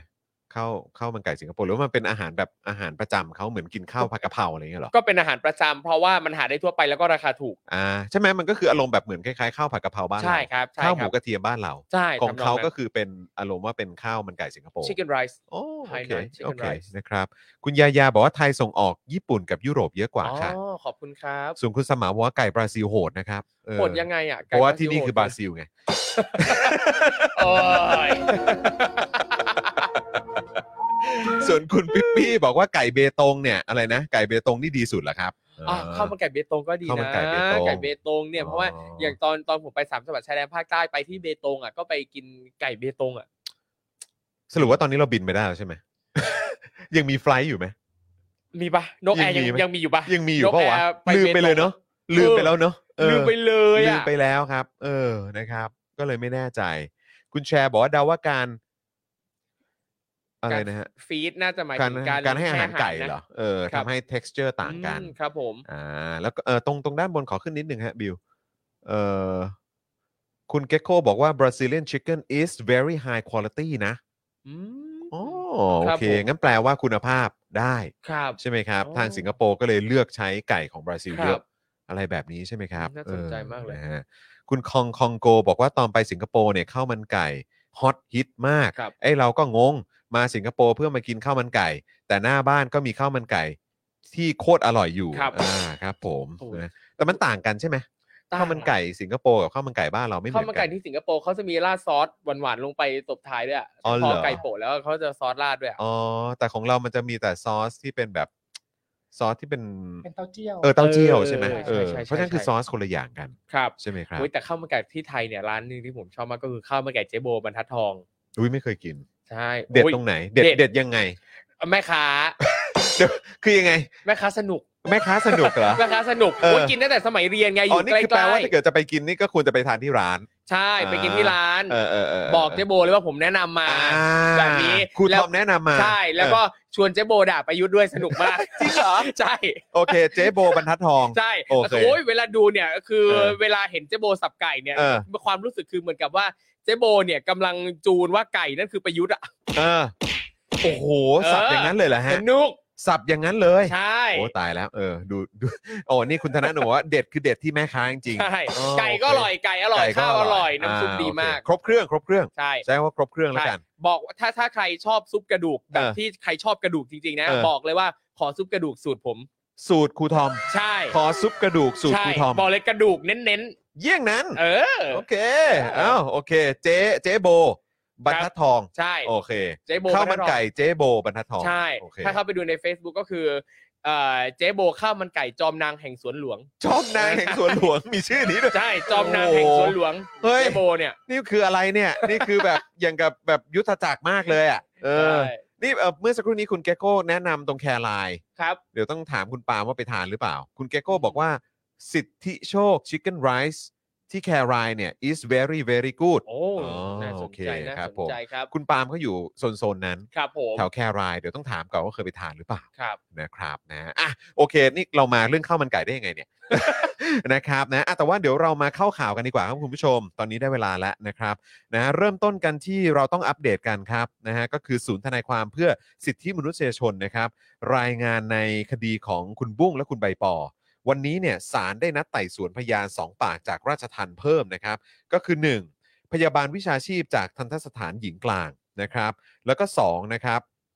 เอ่อเจ้าหน้าที่ราชทันผู้ดูแล โดยพยาบาลเนี่ยเบิกความว่าบุ้งเนี่ยน้ำหนักลดหวบ 10 กิโลครับ อืม แต่ยังแข็งแรงดี ส่วนเจ้าหน้าที่ราชทานบอกว่าบุ้งและใบปอสู้ผอมลง แต่ยังสดใสร่าเริงครับ ครับ อันนี้เป็นการ เอ่อเขาเรียกว่าอะไรอ่ะ มาเบิกความ ครับ โดยพยาบาลวิชาชีพจากทันจากทันทสถาน อืม หญิงกลางนะครับ ครับ สอง ผม ท่านด้วยกัน เขาบอกว่าอย่างนี้นะครับ ครับ ทั้งนี้นะครับ ช่วง4ี่โมงเย็นที่ผ่านมานะครับศาลอาญากรุงเทพใต้เนี่ยยังคงมีคำสั่งนะครับ ไม่อนุญาตให้ประกันตัวคุณบุ้งและคุณใบปอ แม้ศาลจะเรียกไต่สวนพยานเพิ่มเติมในวันนี้ โดยศาลชี้ว่าราชทันมีความสามารถในการดูแลอาการป่วยของทั้งสองคนได้ ลงนามคำสั่งโดยสันติชูกิจทรัพย์ไพศาลนะครับ ย้ำอีกครั้งนะครับว่า ลงนามคำสั่งโดย สันติชูกิจทรัพย์ไพศาลนะครับ รองรองอธิบดีผู้พิพากษาศาลอาญากรุงเทพใต้นะครับ ครับ นะฮะก็ทำให้วันนี้นะครับ คุณบุ้งและคุณใบปอเนี่ยถูกคุมขังในคดีม .112 จากการทำโพลเกี่ยวกับขบวนเสด็จนะครับ เป็นเวลากว่า 66 วันแล้วนะครับ และอดอาหารมากว่า 36 วันแล้วด้วยนะครับ ครับ อันนี้ก็คือในส่วนของคุณบุ้งกับคุณใบปอนะครับ ครับ ซึ่งเรายังคงต้องพูดกันต่อไปนะครับ แล้วก็เน้นย้ำกันต่อไป แล้วก็ช่วยกันเป่าประกาศเรื่องนี้ให้ทั่วโลกได้รู้กันด้วยนะครับ ขณะที่วันนี้ครับคุณธีรวิทย์จากกลุ่มทะลุแก๊ส อันนี้ก็ต้องบอกว่าเป็นอีกกลุ่มหนึ่งที่เราก็ยังวางใจไม่ได้ ต้องคอยติดตามอยู่ทุกๆวันนะครับ อดอาหารมาแล้ว 19 วัน และกลุ่มทะลุแก๊สรวม 14 คนนะครับถูกคุมขังมาแล้วกว่า 20 วันนะครับ นอกจากนี้ในช่วงเที่ยงที่ผ่านมาเนี่ยศูนย์ทนายความเพื่อสิทธิมนุษยชนก็รายงานว่า คุณแซมพรชัยยวนยีนะครับอายุ 32 ปี ถูกตำรวจสอนอนางเลิ้งจับกลุ่มตามหมายจับข้อหาตามมาตรา 112 ซึ่งแซมถูกตำรวจนำตัวไปขออำนาจศาลฝากขังที่ศาลอาญารัชดา โดยพฤติการซึ่งเป็นเหตุที่ถูกกล่าวหาและออกหมายจับ คือการพยายามวางเพลิง ซุ้มเฉลิมพระเกียรติบนสะพานลอย เมื่อวันที่ 19 กันยายนปี 64 ครับ ครับ ซึ่งคดีนี้เนี่ยมีผู้ถูกออกหมายจับรวม 4 คน ซึ่งตอน 5 โมงเย็นที่ผ่านมาเนี่ยศูนย์ทนายก็รายงานนะครับว่าศาลไม่ให้ประกันตัวคุณแซมนะครับ โดยให้เหตุผลว่าการกระทำที่ถูกกล่าวหาเนี่ยเป็นข้อหาร้ายแรง มีอัตราโทษสูง อืม มีลักษณะร่วมกันกระทำโดยใช้ความรุนแรงในที่สาธารณะ และกระทำให้เกิดความเสียหายแก่ทรัพย์สินของทางราชการครับ อันเป็นการไม่ยำเกรงต่อกฎหมาย น่าเชื่อว่าหากปล่อยชั่วคราวไป ปล่อยตัวชั่วคราวไปเนี่ย ผู้ต้องหาอาจหลบหนีหรือไปก่ออันตรายอื่น จึงไม่ให้ประกันครับ ครับ คือตั้งแต่อ่านย่อหน้าแรกมาเนี่ย แล้วตรงที่บอกอ่าตรงที่อ่าเจ้าหน้าที่ราชทานบอกว่าคุณบุ้งกับคุณใบปอสู้ผอมลง แต่ยังสดใสร่าเริง อันเนี้ยคือแบบฮะเดี๋ยวนะ ติดคุกเขาเขาคือติดอยู่ที่นั่นน่ะหกสิบหกวัน แล้ว อดอาหารมา ใช่ 36 วัน และยังยังจะมีหน้ามาบอกว่าเขาดูสดใสร่าเริงอีกเหรอ แล้วก็ อืม เหมือนเหมือนจะใช้เราใช้คำว่าอะไรแอดมิดเหรอ คือหมาย ค ค รั วา บ มว่าก็ถูกส่งตัว อ่ะใช่ ไปโรงพยาบาลราช ครับ ทัณฑ์นะ ครับ คือแบบนี้เรียกว่าปกติเหรอ ใช่ คือถ้าป่วยหรือแบบดูสู้ผอมเนี่ย ครับ น้ำหนักลงไปเป็น 10 โลเนี่ย ครับ มันไม่ปกตินะ ใช่คืออยู่ข้างนอกไอะอยู่โรงพยาบาลเอกชนใดๆเนี่ยต่อให้ป่วยขนาดนี้นะครับ อดอาหารน้ำหนักลงขนาดเนี้ยถามว่าจะมีสักกี่คนที่ยังสดใสร่าเริงได้ แล้วนี่คืออยู่เอ่อในโรงพยาบาลราชทานอยู่ในเรือนจำด้วยนะครับ ศาลไม่ให้ประกันตัวนะ เออ แล้วยังจะมาบอกว่า โอ้ยเขายังสดใสร่าเริงยังแข็งแรงดีเพอเจอ คือคุณคุณพยายามพูดเรื่องนี้ให้ใครฟังครับ ครับ เนอะคุณพยายาม อืม อธิบายเรื่องนี้ให้ใครฟัง ครับ นะอยากรู้จริง ๆ แล้วคือคือคือคือคิดว่าใครเขาเชื่อบ้างอะ ใช่ แล้วคือการการการที่บอกว่าเขายังแข็งแรงดีสดใสร่าเริงนี่คือ บอกเพื่ออะไรอ่ะ บอกเพื่อ เออ จะสร้างความชอบธรรมในการให้เขาอยู่ในนั้นต่อไปเหรอ เออ แล้วคือ อันนี้คือผมถามจริง คือการติดคุกนี่มันมันคือจะมีคนล่าเริงจริงเหรอครับ อืม คนที่สูญเสียอิสรภาพเนี่ยเขาจะ ครับ ล่าเริงกันได้จริงเหรอฮะมันถึงบอกไงฮะว่า นี่คุณกำลังพูดให้ใครฟังเนี่ย ครับ แบบประชาชนหรือสาธารณะ ครับ คือคิดว่าเขาจะเชื่อเหรอ อืม ว่าเขาล่าเริงอ่ะ ครับ อันนี้แปลกๆนะครับ ใช่เอาอะไรไปล่าเริงก่อน เออก เอาอะไร ถูก ไปล่าเริง คุมขังการที่ถูกคุณพรากอิสรภาพพรากเสรีภาพไปแบบเนี้ย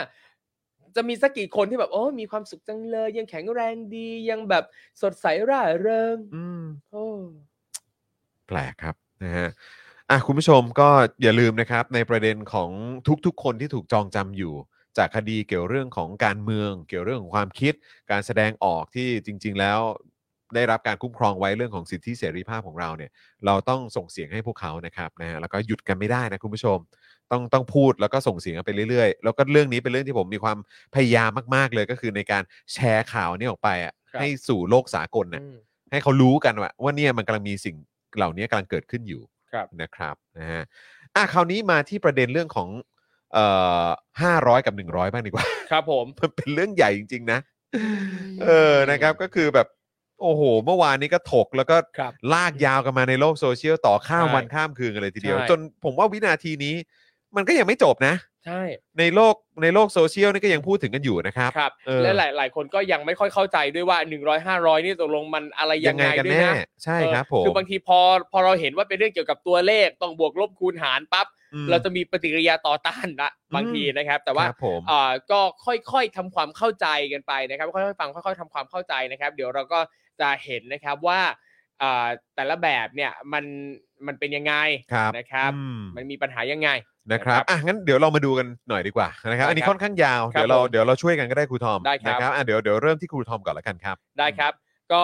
อ่าข่าวแรกนะครับที่ประชุมร่วมรัฐสภาลงมติหนุนสูตรหาร 500 นะครับ ด้านเพื่อไทยก็ชี้ใช้สูตรหาร 500 เนี่ยถือว่าขัดต่อรัฐธรรมนูญครับ เมื่อวานนี้ครับที่ประชุมสภาได้มีมติเห็นชอบกับสูตรคำนวณสสแบบบัญชีรายชื่อ ด้วยการหาร 500 นะตามข้อเสนอของนายแพทย์ระวีมาชมาดลนะครับ หัวหน้าพักพลังธรรมใหม่ อืม นะครับอืมชื่อก็ พัก อ่ะ พลังธรรมใหม่ โอเคนะครับ ครับผม คน แล้ ละ วก็ พักกับพักพลังธรรมนะฮะชื่ ซึ่ อง นี้นะฮะ ซึ่งก็อย่างที่เอ่อพักพลังธรรมใหม่นี่ตอนที่เขาเลือกตั้งครั้งล่าสุดเนี่ย ครับ คือโดยเฉลี่ยเนี่ยจะอยู่ที่ประมาณ 70,000 ครับ ใช่ไหมครับ ของ นะฮะ คน ที่ อื่น ที่ที่เขาวัดกันนะครับเออ นะครับ แต่ว่าตัวเอ่อพักพลังธรรมใหม่เนี่ยเขาได้คะแนนเลือกตั้งมาเท่าไหร่ฮะ ๆ โอ้ถล่มทลาย เท่าไหร่ฮะ สามหมื่นสี่พันเก้าร้อยยี่สิบสี่คะแนน โอ้โห ได้มา สุยอ สาม ครับ หมื่นกว่า เออ ครับผมคนอื่นนี่เขาขั้นต่ำมันก็ควรจะอยู่ที่เจ็ดหมื่นนะครับ เออนะ แต่ ครับ อันนี้คือแบต่บสามสามประมาณสามหมื่นสี่นี่คือได้มาเป็นสสแล้ว ครับผม อืม สามหมื่นสี่ได้แล้วครับ ครับ และกมทเสียงข้างน้อย ครับ นะครับ ก็ก็คืออย่างอย่างเนี้ยก็คือเขาต้องการจะย้ำว่าอ่าหาร500เนี่ยนะครับ เป็นแนวคิดที่เสนอโดยนายแพทย์ระวีนะครับพักพลังทำใหม่เนี่ยที่ได้คะแนนเสียง 3 4 0 0 0เนี่ยนะฮะกับกมทเสียงข้างน้อยนะครับ ก็คือด้วยคะแนนเสียง 354 ต่อ 162 เสียง อืม งดออกเสียง 37 แล้วก็ไม่ลงคะแนนเนี่ย4 อืม อืมนะครับ เอาละครับ คือโอ้โห เนี่ย ที่ประชุมสภามีมติเห็นชอบนะฮะ354 ต่อ 162 นะครับ อืม อ่ะเขาบอกว่าสูตรหาร 500 นะครับ ตามที่นายแพทย์ระวีเสนอก็คือ ให้นำคะแนนเสียงรวมของทุกพักการเมือง มาหารจำนวนสสทั้งหมดนะครับ ก็คือมีสสทั้งหมด 500 คนนะครับ แล้วถึงคำนวณที่นั่งสสแบบบัญชีรายชื่อตามสัดส่วนคะแนน ซึ่งต้องคำนวณถึง 3 ขั้น สามขั้นเลยเหรอ อ่ะมาดู 3 ขั้นยังไง เดี๋ยวมาดูกันครับ ครับ ย้ำอีกครั้งนะคุณผู้ชม สูตรหาร 500 ของหมอละวีเนี่ย ครับ ก็คือเอาคะแนนเสียงรวมของทุกพรรคการเมือง อ่ะ มาหารจำนวนสสทั้งหมดก็คือ 500 คน ครับ แล้วถึงคำนวณที่นั่งสสแบบปาร์ตี้ลิสต์อะ อืม ตามสัดส่วนคะแนนนะครับ ครับ ซึ่งต้องคำนวณ 3 ขั้นดังต่อไปนี้ อ่า อืม ขั้นที่หนึ่งฮะ ครับ นำคะแนนรวมของทุกพัก หารสสทั้งหมดก็คือเอามาหาร ครับ 500 นะครับ พอหาร 500 แบบนี้เนี่ย เราจะได้คะแนนเฉลี่ยต่อสสหนึ่งคน อืม อ่าโอเคนะครับ คะแนนรวมทั้งหมดมาหาร 500 จะได้คะแนนเฉลี่ยต่อสสหนึ่งคน อืม นะครับซึ่งอย่างอันนี้เนี่ยต่อสสหนึ่งคนก็คือไม่ได้แบ่งไม่ได้แบ่งนะฮะว่าเป็นสสแบบแบ่งเขตหรือว่าแบบ อันนี้รวมหมด รวมหมด รวมหมดก็คือเอาทั้งแบบปาร์ตี้ลิสต์เนี่ยก็คือ 100 คน ครับ แล้วก็แบ่งเขต 400 เนี่ยเขาก็ ครับ รวมกันเลยเป็น 500 รวมเลย ไง 500 เออก็หาร 500 เลย ครับ ซึ่งเราก็แบบ เหรอ อืม เอ๊ะ ครับ อ่ะโอเค อ่ะ ครับ ยกตัวอย่างนะครับ ยกตัวอย่างเช่น คะแนนรวมทุกพักทั้งหมดทุกพักกี่พักก็แล้วแต่เนี่ยรวมกันทั้งหมดเนี่ยนะครับมีอยู่ 40 ล้านเสียง อืม สมมุติ 40 ล้านนะฮะ40 ล้านเนี่ยเอาไปหาร 500นะครับ ครับ ก็คือหารสสทั้งหมดเนี่ยนะครับ คะแนนเฉลี่ยต่อสสหนึ่งคนเนี่ยก็จะอยู่ที่ 80,000 อืม อ่า แปดหมื่นนะ 80,000ครับ แปดหมื่นนะครับ ขั้นที่ ผม สองขั้นที่สองนะครับ ครับ นำคะแนนของแต่ละพัก อืม นะขั้นไอ้ขั้นที่หนึ่งเนี่ยเอาคะแนนของทุกพักนะ ใช่ รวมหมด ขั้นที่ครับ ขั้นที่สองเนี่ยนำคะแนนของแต่ละพัก หารคะแนนเฉลี่ยต่อสอสอหนึ่งคน อืม ก็จะได้มาเป็นจำนวนสอสอพึงมีของแต่ละพัก อืม ยกตัวอย่างเช่น ถ้าพัก A นะครับ ได้คะแนนเสียงทั้งหมด 10 ล้าน อืม นะครับ ให้เอาไปหารกับคะแนนเฉลี่ยต่อสอสอหนึ่งคนที่หารตอนขั้นที่หนึ่งนะครับ ก็คืคอรับ แปดหมื่นนะนะครับ ผม ก็คือเอา 10 ล้านไปหารกับแปดหมื่น อืม ซึ่งเป็นคะแนนเฉลี่ยต่อสสหนึ่งคนอย่างที่บอกไปแล้วเนี่ยนะครับพักเอเนี่ยก็จะมีสสพึงมี 125 คน อืม อืม ครับผม นะครับ อันนี้คือทั้งหมดนะ ใช่ ทั้งหมด ของ นะ พักนี้นะฮะพรรค ที่ นี้ สสพึงมีเนี่ยก็คือมี 125 คน ครับผม ครับ อันนี้คือถ้าตามตัวเลขที่เรายกตัวอย่างนะครับ ใช่ครับ อืมนะฮะ ต่อมานะขั้นที่ 3 ครับ เอาจำนวนสสพึง มี คือแบบวุ่นวายไปไหนวะ ใช่จำนวนส ผม ส ไม่เข้า พึง ใจ มี เออ สสพึงมีก็คือจำนวนเอ่อจำนวนที่พักแต่ละพักก็จะมีสสได้กี่คนเนี่ยนะฮะ เออ เออเอาจำนวนสสพึงมีเนี่ยนะ ไปลบกับจำนวนสสเขต เออ นะครับ อ่ะ ก็จะได้เท่ากับสสบัญชีรายชื่อ เออ หรือสสปาร์ตี้ลิสแหละ ครับผม เออครับ ยกตัวอย่างเช่น ถ้าพักเอเนี่ยนะครับ ได้สสเขตมาละ 100 คน ครับ อ่าเท่ากับว่าพักเอเนี่ยนะครับ จะได้สสบัญชีรายชื่อ 125 ก็คือสสพึงมีในขั้นที่ 2 เนี่ยนะ อืม เอา 125 ไปลบ อืม 100 ที่เป็นสสเขต ครับ พักเอก็จะได้สิทธิ์เอ่อมีสสแบบปาร์ตี้ลิสต์เนี่ยนะครับ เข้ามา 25 คน เป็นแบบนี้ เป็นไงครับคุณผู้ชม เป็นไงบ้างครับ พอได้ยินสูตรนี้แล้วเป็นไงบ้างครับ อืม เจ๋อ นั่นแหละฮะอ่ะข้อ โอเค ครับ อ่าโอเคครับ ข้อมูลจากไอรอนะฮะ ครับ ไอรอเนี่ยบอกว่าในกรณีที่พักการเมืองไหน ครับ มีจำนวนสสเขต อืม มากกว่าสสพึงมี อืม นะให้พักการเมืองนั้นเนี่ยไม่ได้รับการจัดสรรสสแบบบัญชีรายชื่อ อย่างนี้ก็ได้เนาะ เออ เอออ อะไรวะ เออ คือถ้าได้สสเขตเยอะแล้ว ก็ไม่ได้สสบัญชีรายชื่อ อารมณ์ว่า ความต้องการประชาชนมันมากเกินไปอะไรเงี้ยเหรอ แม็กเซนเหรอ เออ แบบว่าถ้าถ้าความความต้องการประชาชนมากไปก็ เอ้ยต้องเท่านี้แหละ พอแล้ว ครับ มันพึงมีมันต้องพอเท่านี้อะไรอย่างเงี้ยเหรอ แต่ก็ก็ยังดีนะ ไม่ใช่ว่าแบบอุ้ย พอ ส เพียงซะบ้างสิ เออ จะเอาอะไรเยอะแยะนักหนา ครับ แต่ก็ยังดีนะ จะเป็น การ เผด็จการรัฐสภาแล้วไง เออถู ก อ่ะแต่อ่ะพยายามคิดในแง่บวก อ่ะโอเค อย่างน้อยมันก็ดีกว่าถ้าแบบเออสสเขตได้เยอะกว่าสสพึงมีงั้นกูตัดสิทธิ์สสเขตออก โอ้โห อันเนี้ยยิ่ง ห็นไหม สาร หนัก เล เข้าไป ว ใหญ่เนอะหนักเข้าไปใหญ่เนอะ อืม เออจริง ๆ คุณผู้ชมฟังแล้วเป็นไงครับ เหนื่อยใจ ยังไม่หมดยังไม่หมดมีต่ออะ อ่ะ อ่ะยังไง โอเคนะ มีต่อ ครับผมอ่ะ ครับ เขาบอกว่าถ้าสสอ่าถ้าพักไหนนะครับ มีสสเขตมากกว่าสสพึงมีนะครับ ครับ พักนั้นก็จะไม่ได้รับการจัดสรรสสแบบบัญชีรายชื่อ อืม จากนั้นให้จัดสรรที่นั่งสสบัญชีรายชื่อ ตามสสบัญชีรายชื่อที่แต่ละพักการเมืองพึงได้รับในเบื้องต้น โดยให้จัดสรรตามจำนวนเต็มก่อน ครับ ถ้าหากไม่ครบ 100 คนเนี่ยนะครับ ก็ให้จัดสรรให้พักการเมืองที่มีเศษจากการคำนวณมากที่สุด ได้รับสสแบบบัญชีรายชื่อเพิ่มอีกหนึ่งตามลำดับ จนครบ เดี๋ยววันนี้เรามาดู เอ้ยเดี๋ยวรอบเนี้ยถ้าเกิดว่าสมมติไอ้ไอ้สูตรเนี้ยเหมือนสารรัฐธรรมนูญตีความแล้วก็อ่าอาจจะเอากันสูตรนี้นะ ก็เดี๋ยวรอดูครับ ว่าทางกกตเขาจะมีเครื่องคิดเลขไหม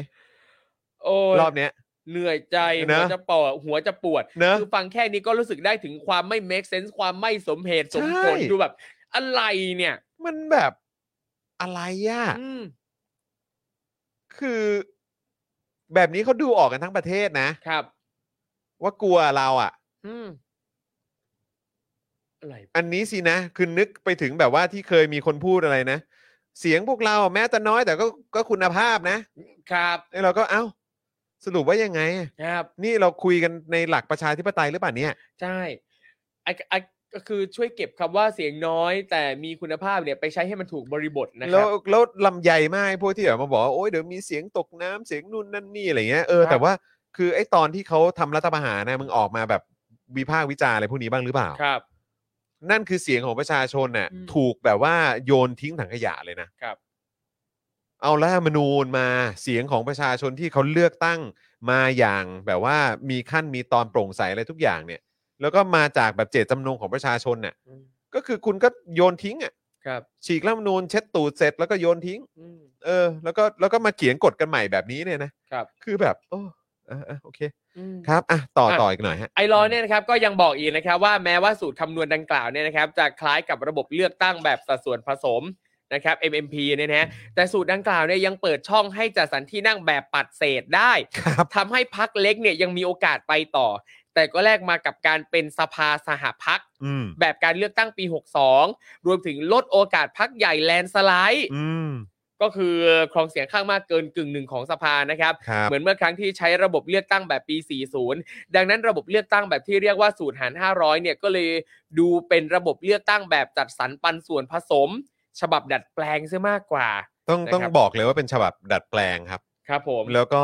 ผมอยากเติมเข้าไปว่ามันเป็นแบบ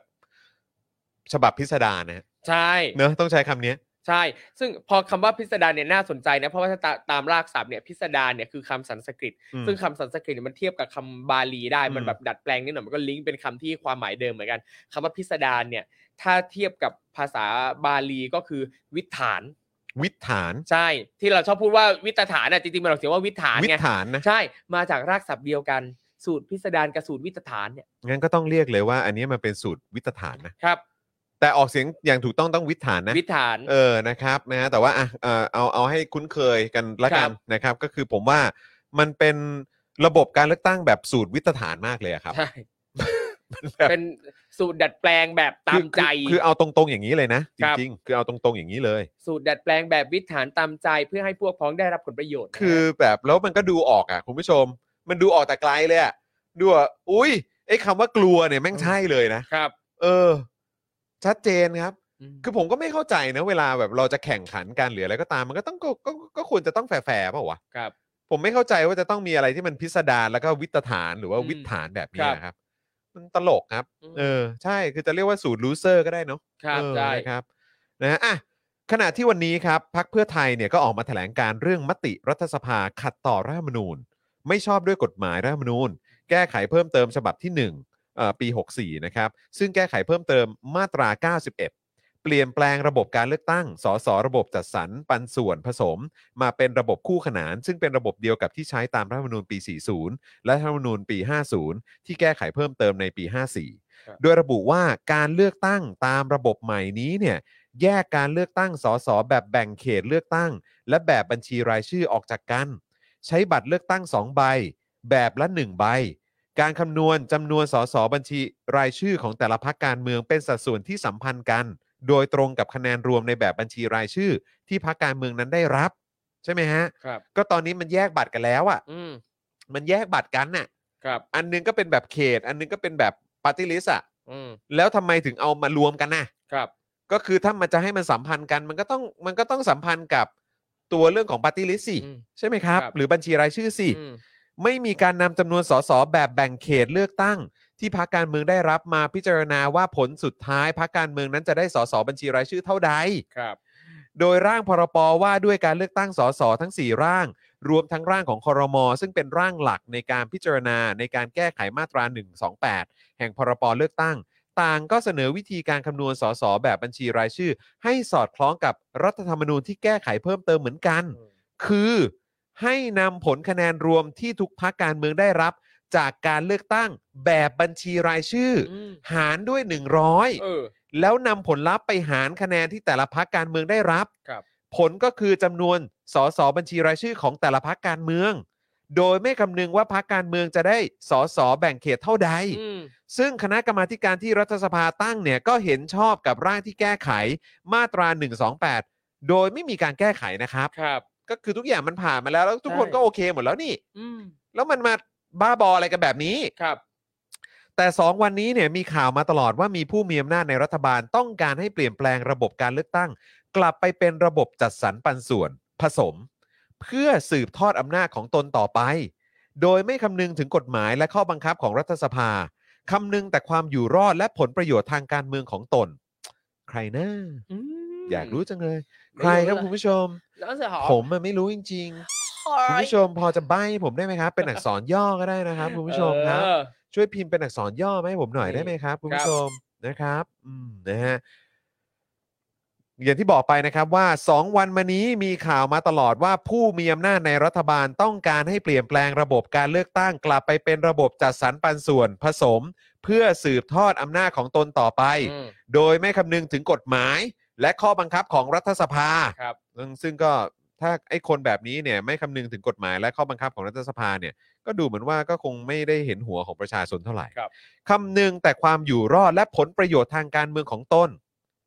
วันนี้สมาชิกรัฐสภาจำนวนหนึ่ง ซึ่งอยู่ในซีกรัฐบาลได้ใช้เสียงข้างมาก จงใจกระทำการฝ่าฝืนรัฐธรรมนูญมาตรา 91 โดยลงมติแก้ไขมาตรา 128 ตามกรรมาธิการเสียงข้างน้อย เพื่อนำระบบจัดสรรปันส่วนผสมที่ถูกยกเลิกโดยรัฐธรรมนูญแก้ไขเพิ่มเติมปี 64 กลับมาใช้ การแก้ไขเช่นนี้ขัดมาตรา 91 แห่งรัฐธรรมนูญ ที่แก้ไขเพิ่มเติมในปี 64 และข้อบังคับการประชุมรัฐสภาอย่างชัดเจนครับ ครับ ก็ต้องมาดูนะคุณผู้ชมว่าเวลาอะไรที่มันแบบเห็นถึงความแบบผิดปกติ อืม ผิดแบบเขาเรียกว่าอะไรอ่ะ มันเขาเรียกว่าอะไรอ่ะ มันแบบมันมันผิดอ่ะ ใช่มันผิดอ่ะ เออ แต่คือแบบเขาจะจะมีองค์กรไหนหรือหน่วยงานไหนที่จะมารับรองความผิดปกติ และความวิถฐานแบบนี้หรือเปล่า ครับ อยากจะรู้เหลือเกินนะครับ อืม อยากจะรู้ว่าจะมีองค์กรไหนที่จะมารับรองความวิตฐานนี้หรือเปล่า ครับ ซึ่งถ้าเกิดว่ามีหน่วยงานไหนมารับรองความวิตฐานนี้เนี่ยนะครับ ก็คงจะเป็นอีกหนึ่งการตอกย้ำว่าไอ้ ครับ หน่วยงานหรือองค์กรนั้นเนี่ยมันน่าเชื่อถือหรือเปล่า ใช่เผลอๆวิสานกันหมดทั้งทุกองค์กรแล้วล่ะ จริง อืม ๆ จริง ๆ เดี๋ยวดูกันครับว่าจะมีองค์กรไหนหรือหน่วยงานไหนมารับรองอะไรแบบนี้หรือเปล่าเนี่ย ครับ พักเพื่อไทยจึงขอแถลงให้สื่อมวลชนและพี่น้องประชาชนได้ทราบถึงการใช้เสียงข้างมาก กระทำการตามอำเภอใจ ฝ่าฝืนรัฐธรรมนูญเพื่อสืบทอดอำนาจ และพักเพื่อไทยจะดำเนินการเพื่อให้สารรัฐธรรมนูญวินิจฉัย ประเด็นร่างมาตรา 128 ขัดรัฐธรรมนูญต่อไป และจะดำเนินการทุกวิถีทางเพื่อหยุดยั้งความเลวร้ายเหล่านี้ครับอืมนะฮะอันนี้ก็คือพาร์ทของทางเพื่อไทย ครับผม นะครับ คราวนี้ก้าวไกลบ้างดีกว่า อ่ายังไงซิ ก้าวไกลก็แถดงเอ่อแถลงนะครับ ครับ แสดงความผิดหวังกับมติหาร 500 พร้อมชี้แจงประเด็นที่มีคนเข้าใจผิดว่าก้าวไกลเนี่ยโหวตไม่เห็นด้วยกับสูตรร้อยนะครับ โดยรังสิมันต์โรมเนี่ยอธิบายว่า ในขั้นของการลงมติ ประธานสภากำหนดให้มีการลงมติ 2 ขั้น คือขั้นที่ 1 ลงมติก่อนว่าจะเลือกโหวตให้กับนะฮะ1.1 ข้อเสนอของทางกมท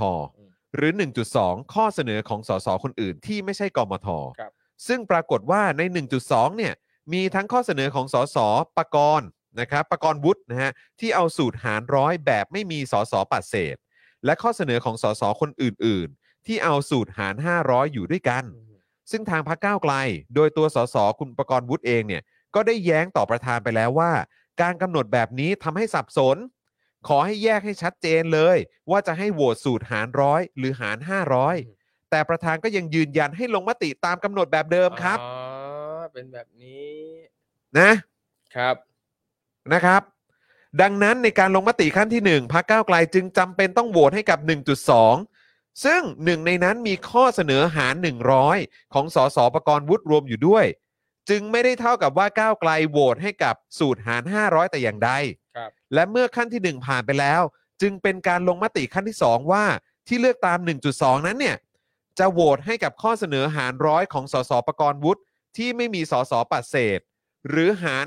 500 ซึ่งพักก้าวไกลก็โหวตสูตรสูตรหารร้อยนะครับ ครับ ก็คือไม่ได้ไปโหวตสูตรหาร 500 นะ อืม นะครับ ดังนั้นจึงขอยืนยันอีกครั้งว่าพักก้าวไกล ทั้งสนับสนุนและโหวตให้กับสูตรหารร้อยไม่ได้โหวตให้กับสูตรหาร 500 ตามที่เกิดความเข้าใจผิด แพร่กระจายออกไปแต่อย่างใดนะครับ ครับ อ่ะ โอเคเคลียร์ โอเคนะ เออนะครับ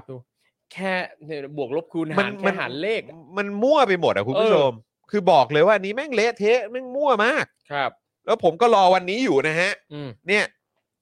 ครับ เผด็จการจงมีหน้าเนี่ย สักวัน เออ กูยังรออยู่นะ เพราะแม่งวิตฐานจริง ครับ ๆทำไมเขาถึงไม่ออกเสียงว่าวิตฐานนะครับทำไมถึงอ่านออกเสียงว่าวิตฐานนะ ตามราก ตามรากศัพท์ เดิมครับ ก็คือ ตม ให้ออกเสียงว่า ศัพท์ วิ ดิม ตฐาน ใช่ วิตฐานนะ ใช่ครับวิถ แต่พอมันเป็นคำว่าวิตฐานนี่มันดูแบบ มันดู คือเหมือนเราคุ้น หรือว่าเรา มก คุ้น ก เคยนะเอ เรา อทีแรก เรา ก็เราบอกว่าเออมันเข้าปาก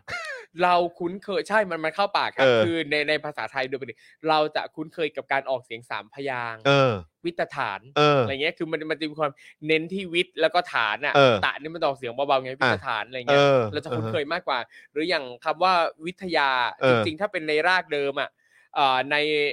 ในในรากเดิมจะเป็น V I D Y A มันคือวิทยา อ๋อวิทยา นี่ก็ออกเสียงว่าวิทยาแต่ว่าอ่ะในภาษาไทยเนี่ยเราคือเวลาภาษาไทยเราเอาภาษาอื่นมาใช้อ่ะเราจะไม่ได้ออกเสียงแบบเดิ ตร ม งเป๊ะ เป๊ะทุกคำอ่ะ ม เอออื มก็อาจจะมีแบบการเขาเรียกว่าอะไรนะเหมือ ก็ น ดั แบ ด บ แปลงให้มันเข้าปากคนไทยนี่แหละ เพี้เสียงไปบ้าง ใช่ อะไร เพราะ แบ ว่า บนี้ คือมันมันมันก็ยังยังเป็นธรรมชาติอย่างหนึ่งของภาษาคือภาษามันก็สามารถเปลี่ยนแปลงไปตามผู้ใช้ อืม ก็เราคุ้นเคยกับการใช้แบบเนี้ยเราก็ใช้ไป ครับผม เพราะยังไงผู้ใช้ก็คือผู้ใช้ภาษาคือเป็นเครื่องมือสำหรับสื่อสาร โอ้โหแต่อันนี้ก็เป็นเครื่องมือแห่งการสื่อสารได้จริง ๆ ครับว่านี่แม่งคือระบบแบบผมรู้สึกว่าแม่งวิตฐานอะ ใช่ครับ วิตฐานจริง ครับ ๆ โอ้ยไม่ไหวฮะ ทีแรกใช้คำว่าพิสดารนี่ยังดูใจดีไปนะไม่ต้อ ครั ง บ เรียกว่าวิตฐานจริงๆ ใช่ อะเล่นอะไรกันอะ อืม แล้วคือแบบ มันเหมือนแบบอย่างเวลาแข่งอะไรก็ตามก็คือแบบอ่ะก็จากจุดหนึ่งไปถึงอีกจุดหนึ่งอ่ะสตาร์ทพร้อมกันแล้วก็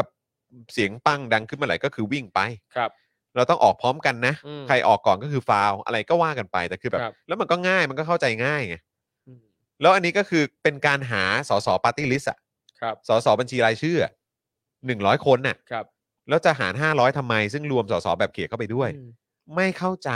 ครับ ไม่เข้าใจจริง ๆ จะอธิบายยังไงก็ฟังไม่ขึ้น จริง อืม ๆ เออนะฮะ โอ้อ่ะคราวนี้มาต่อกันอีกครับ คุณผู้ชม คุณผู้ชมอย่าลืมเติมพลังให้กับพวกเราได้นะครับ นี่ ครับ ครับ ผม นี่สแกน QR Code ได้นะครับ คุณผู้ชมนะฮะสะดวกมากเลยนะครับ เติมพลังเข้ามาครับนะฮะให้กับพวกเรานะครับกับ Daily Topics นั่นเองนะครับ คราวนี้มาเรื่องราคาน้ำมันบ้าง ครับผม นะครับ คุณผู้ชมว่าไงบ้างเดี๋ยวเดี๋ยวก่อนจะไปเรื่องน้ำมันขอดูหน่อย พยายามตั้งใจฟังแต่ผมงงครับ พูดถึงสูตรคณิตศาสตร์โดยไม่มีไว้บอร์ดตามไม่ทันจริง ๆ พอจะมีอินโฟกราฟิกสรุปไหมเดี๋ยวเราเดี๋ยวเราเดี๋ยวในเจาะข่าวตื้นก็ ครับ ดูได้ ผม นะครับ อ่าน นะฮะแต่คือแบบมันไปกันใหญ่คุณผู้ชม ครับ มันไปกันใหญ่จริง ๆ นะ คือถ้าให้ผมอธิบายให้คุณผู้ชมฟังอีกรอบอะคุณผู้ชมก็อาจจะอาจจะแบบถ้าถ้าฟังไม่ดีเนี่ยก็อาจจะแบบอาจจะไม่เก็ตก็ได้อะ ครับ แต่คือผมบอกเลยว่ามันเป็นวิธีการที่แบบแปลกประหลาดฮะ อืม อ่ะผมย้ำอีกครั้งก็ได้ ผมย้ำอีกทีก็ได้ว่าวิธีเขาอะทำยังไงนะครับ ที่แบบเป็นสูตรหาร 500 ของเขาอะ ครับ นะครับย้ำอีกครั้งนะลองฟังนะ ขั้นที่ 1 ก็คือเอาคะแนนรวมของทุกพักเลย หารจำนวนสสทั้งหมด 500 คนใช่ไหมฮะก็คือคะแนนของทุกพักที่ได้มาจากการเลือกตั้งเนี่ยเอามารวมหมดเลยนะครับ แล้วก็หารจำนวนสสทั้งหมด 500 คน ซึ่งก็มีทั้งบัญชีรายชื่อและแบบเขตใช่ไหมครับบัญชีรายชื่อ 100 แบบเขต 400 รวมก็เป็นก็เป็น 500 ครับ เขาก็บอกว่าเอาคะแนนรวมของทุกพักหารจำนวนสส500 คน ก็ ก็จะเท่ากับคะแนนเฉลี่ยต่อสสหนึ่งคน เช่น คะแนนรวมพักทั้งหมดเนี่ยที่เลือกตั้งกันมาเนี่ยมี 40 ล้านเสียงเนี่ยก็เอาไปหาร 500 ครับจำนวนก็จะได้สสจำนวนสสทั้งหมด คะแนนเฉลี่ยต่อสสหนึ่งคนเนี่ยก็จะอยู่ที่ประมาณ 80,000เสียง ครับ แล้วมาถึงขั้นที่ 2 เพราะมันมี 3 ขั้นนะขั้นที่2เนี่ยก็เอาไอ้คะแนนของแต่ละพักเนี่ย อืม หารเฉลี่ยกับสสแต่ละคน ครับ นะครับ เท่ากับจำนวนสสพึงมีของแต่ละ อืม พักนะครับ อย่างเช่นพัก A เนี่ยนะครับได้คะแนนเสียงทั้งหมด 10 ล้านเสียง ครับ ก็เอาไปหารกับ 80,000 ที่เราได้มาเมื่อกี้ซึ่งเป็นคะแนนเฉลี่ยต่อสสหนึ่งคน ครับ พัก A เนี่ยก็จะมีสสพึงมี 125 คน อันนี้คือขั้นที่สองนะครับ ครับ นะฮะแล้วพอมาถึงขั้นที่ 3 ครับ ก็จำนวนสสพึงมีเนี่ยก็ลบกับจำนวนสสเขต เท่ากับสสบัญชีรายชื่อ เช่นพักเอเนี่ยได้สสเขตมาร้อยคน ใช่ไหมฮะแล้วก่อนหน้านี้ที่ลองเอาไปบวกลบคูณหารกันแล้วได้มา 125เนี่ยก็จะเท่ากับว่าพักเอเนี่ยจะได้สสบัญชีรายชื่อ 125 ลบกับ 100 ก็จะเท่ากับ 25 นั่นเอง ครับ นะครับ ซึ่งทำไมต้องทำให้วุ่นวายขนาดนี้ อืม หารร้อยก็จบ ครับ หารร้อยก็จบครับ ใช่ เอาแค่นี้เลยคุณผู้ชมทำไมต้องทำให้มันวุ่นวายขนาดนี้ สิ่งที่น่าจะชัดเจนที่สุดก็คือเขาอาจจะลองลองคำนวณด้วย 2 วิธีแล้ว แล้วก็ประเมินแล้วว่า ไอแบบหาร 500 เนี่ย อืม กูได้เยอะกว่า และใช่แล้วก็คือแล้วก็คืออันนี้อีกอย่างหนึ่งเนี่ยก็คือว่าเขาคุยกันในขั้นธรรมะเอ่อกรรมคณะกรรมาธิการจบเรียบร้อยแล้ว ก็คือเอาสูตรหารร้อยไง อืม แล้วอยู่ดีๆ พอมาถึงช่วงโหวตสภาเนี่ย เราก็ได้ยินข่าวใช่ไหมครับ ที่อ่านข่าวกันวันก่อนว่า ทางประยุทธ์เรียกคนนั้นคนนี้เข้าไปคุยว่าจะเอาสูตรไหนดี ครับ แล้วท้ายสุดก็มาเปลี่ยนซะงงั้นน่ะ อืม ซึ่งมันมันขัดกับรัฐธรรมนูญที่แก้มาแล้วนะ ครับ มันวิถฐานครับ อืม วิถฐานจริง ๆ ค ค รั รับ บ อืม นะ คุณผู้ชม โอเค คราวนี้มาอีกหนึ่งเรื่อง ให้ได้ปวดหัวกัน ปวดหัวอีกแล้ว ค่าน้ำมันครับ ครับผม ค่าน้ำมันนี่เป็นแบบมิส t ต r รีนะ ใช่ เออ เอ้ยแต่ ข ว่า องประเทศไทยเนี่ย เมื่อ เออ เมื่อบ่ายๆเย็นๆเหมือนเห็นว่าพรุ่งนี้น้ำมันจะลดราคานะ อืม ลดสามบาท ลดสามบาท เออลดสามบาท ครับ อืม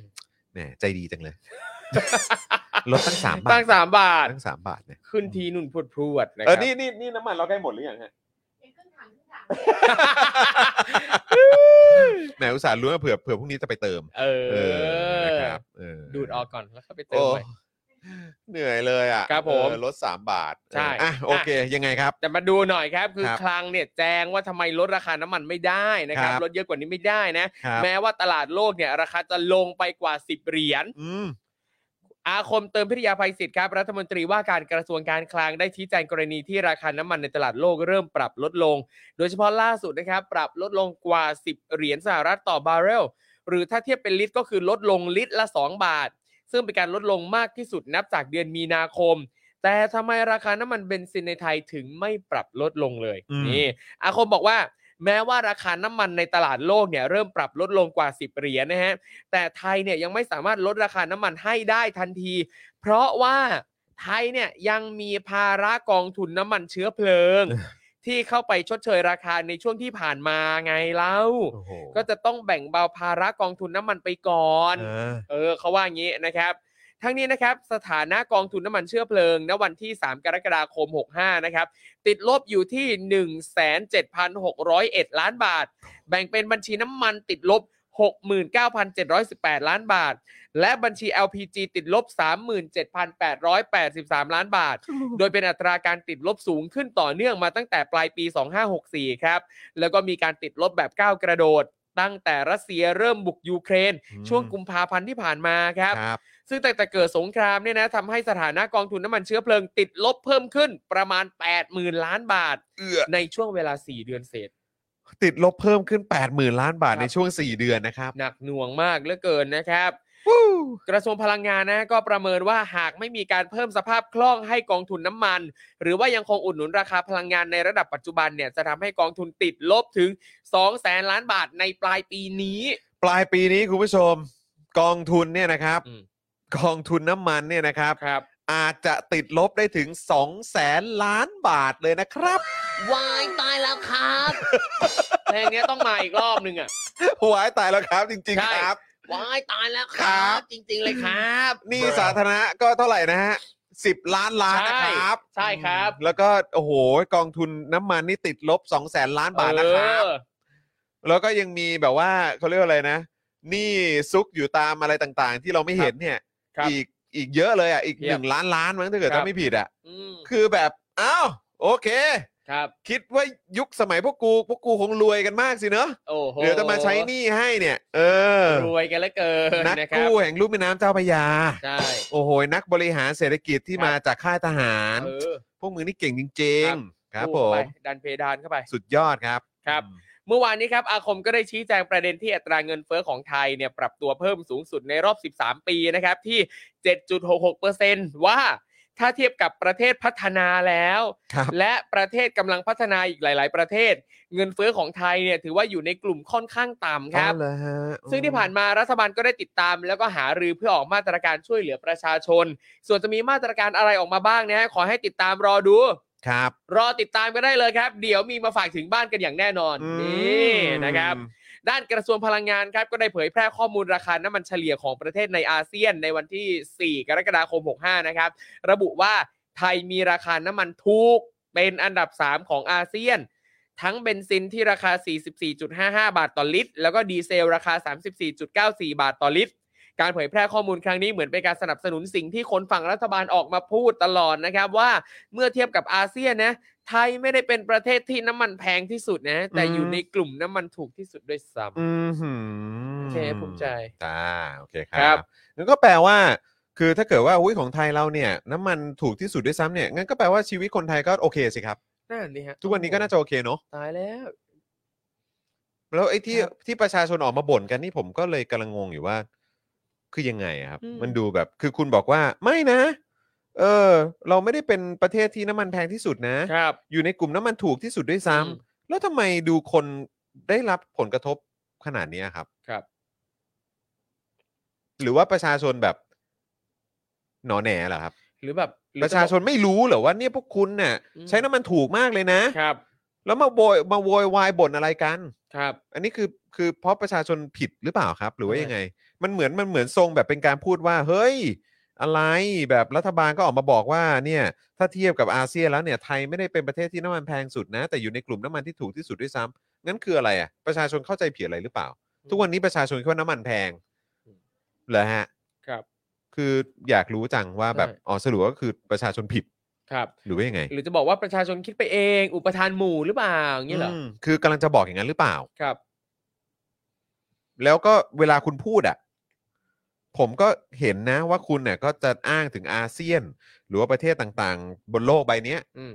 แต่คุณชอบพูดไม่หมดไง ครับ แล้วมันก็จะเป็นปัญหาที่ตามมาเสมอ ใช่ เวลาคนเราอ่ะ พูดอะไรอ่ะ ที่มันให้ตัวเองมันได้ให้มันให้ตัวเองมันโอเคอ่ะ ครับ แต่พูดความจริงไม่หมดอ่ะ ครับ อย่างเรื่องหนึ่งที่คนก็ถามแล้วถามอีกอ้าวแล้วเรื่องค่าของชีพล่ะ เออ คุณบอกว่าของเราเนี่ยถูกถูกๆครับ แล้วค่าของชีพบ้านเราล่ะ อืม กูบอกว่าโอ้ยของประเทศอื่นแพงแพงๆแล้วค่าของชีพประเทศเขาล่ะครับ ครับ ค่าครองชีพประเทศเขาเอ่ยรายได้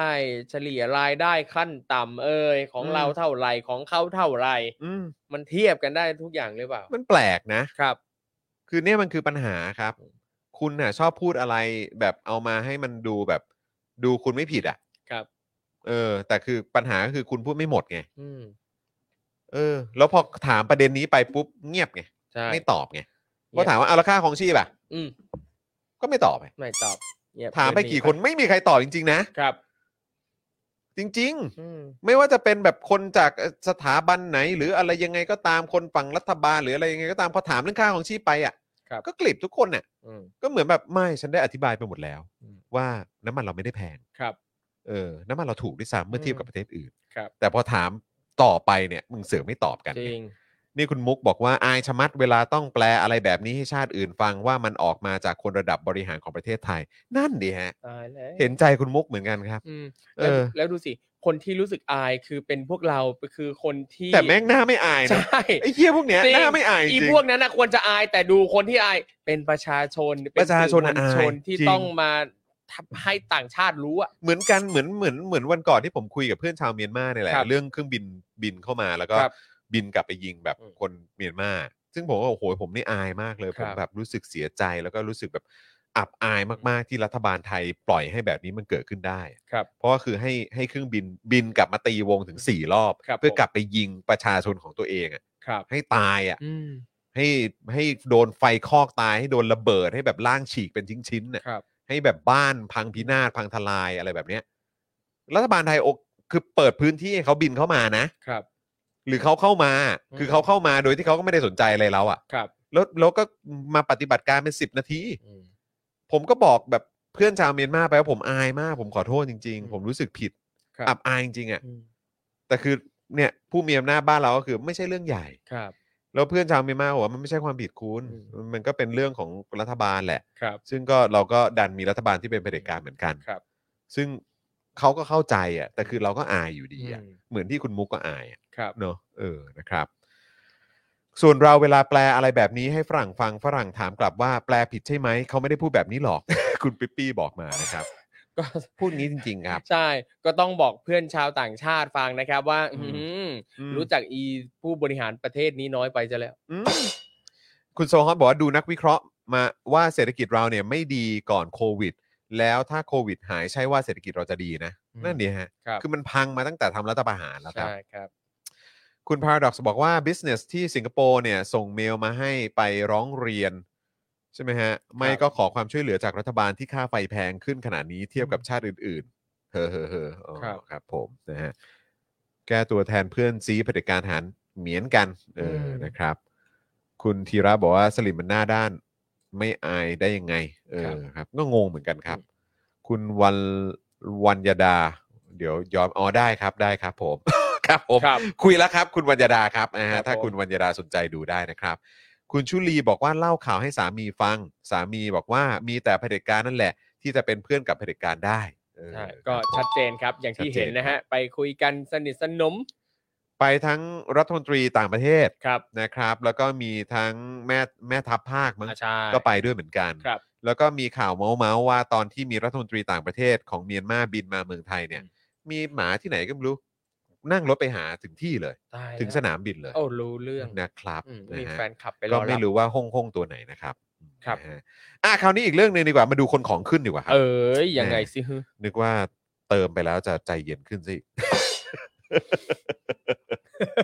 ก๋วยเตี๋ยวไงก๋วยเตี๋ยว อ๋อโอ ก๋วย เค เตี๋ยวผสมใบอะไร อ๋อ แบบนี้ โอเค นะบผม รู้เรื่อง นึกว่าพลังใบจะช่วยทำให้ใจเย็นขึ้น ครับ เออ ผม นะครับ นี่กลายไปนว่าโอ้โห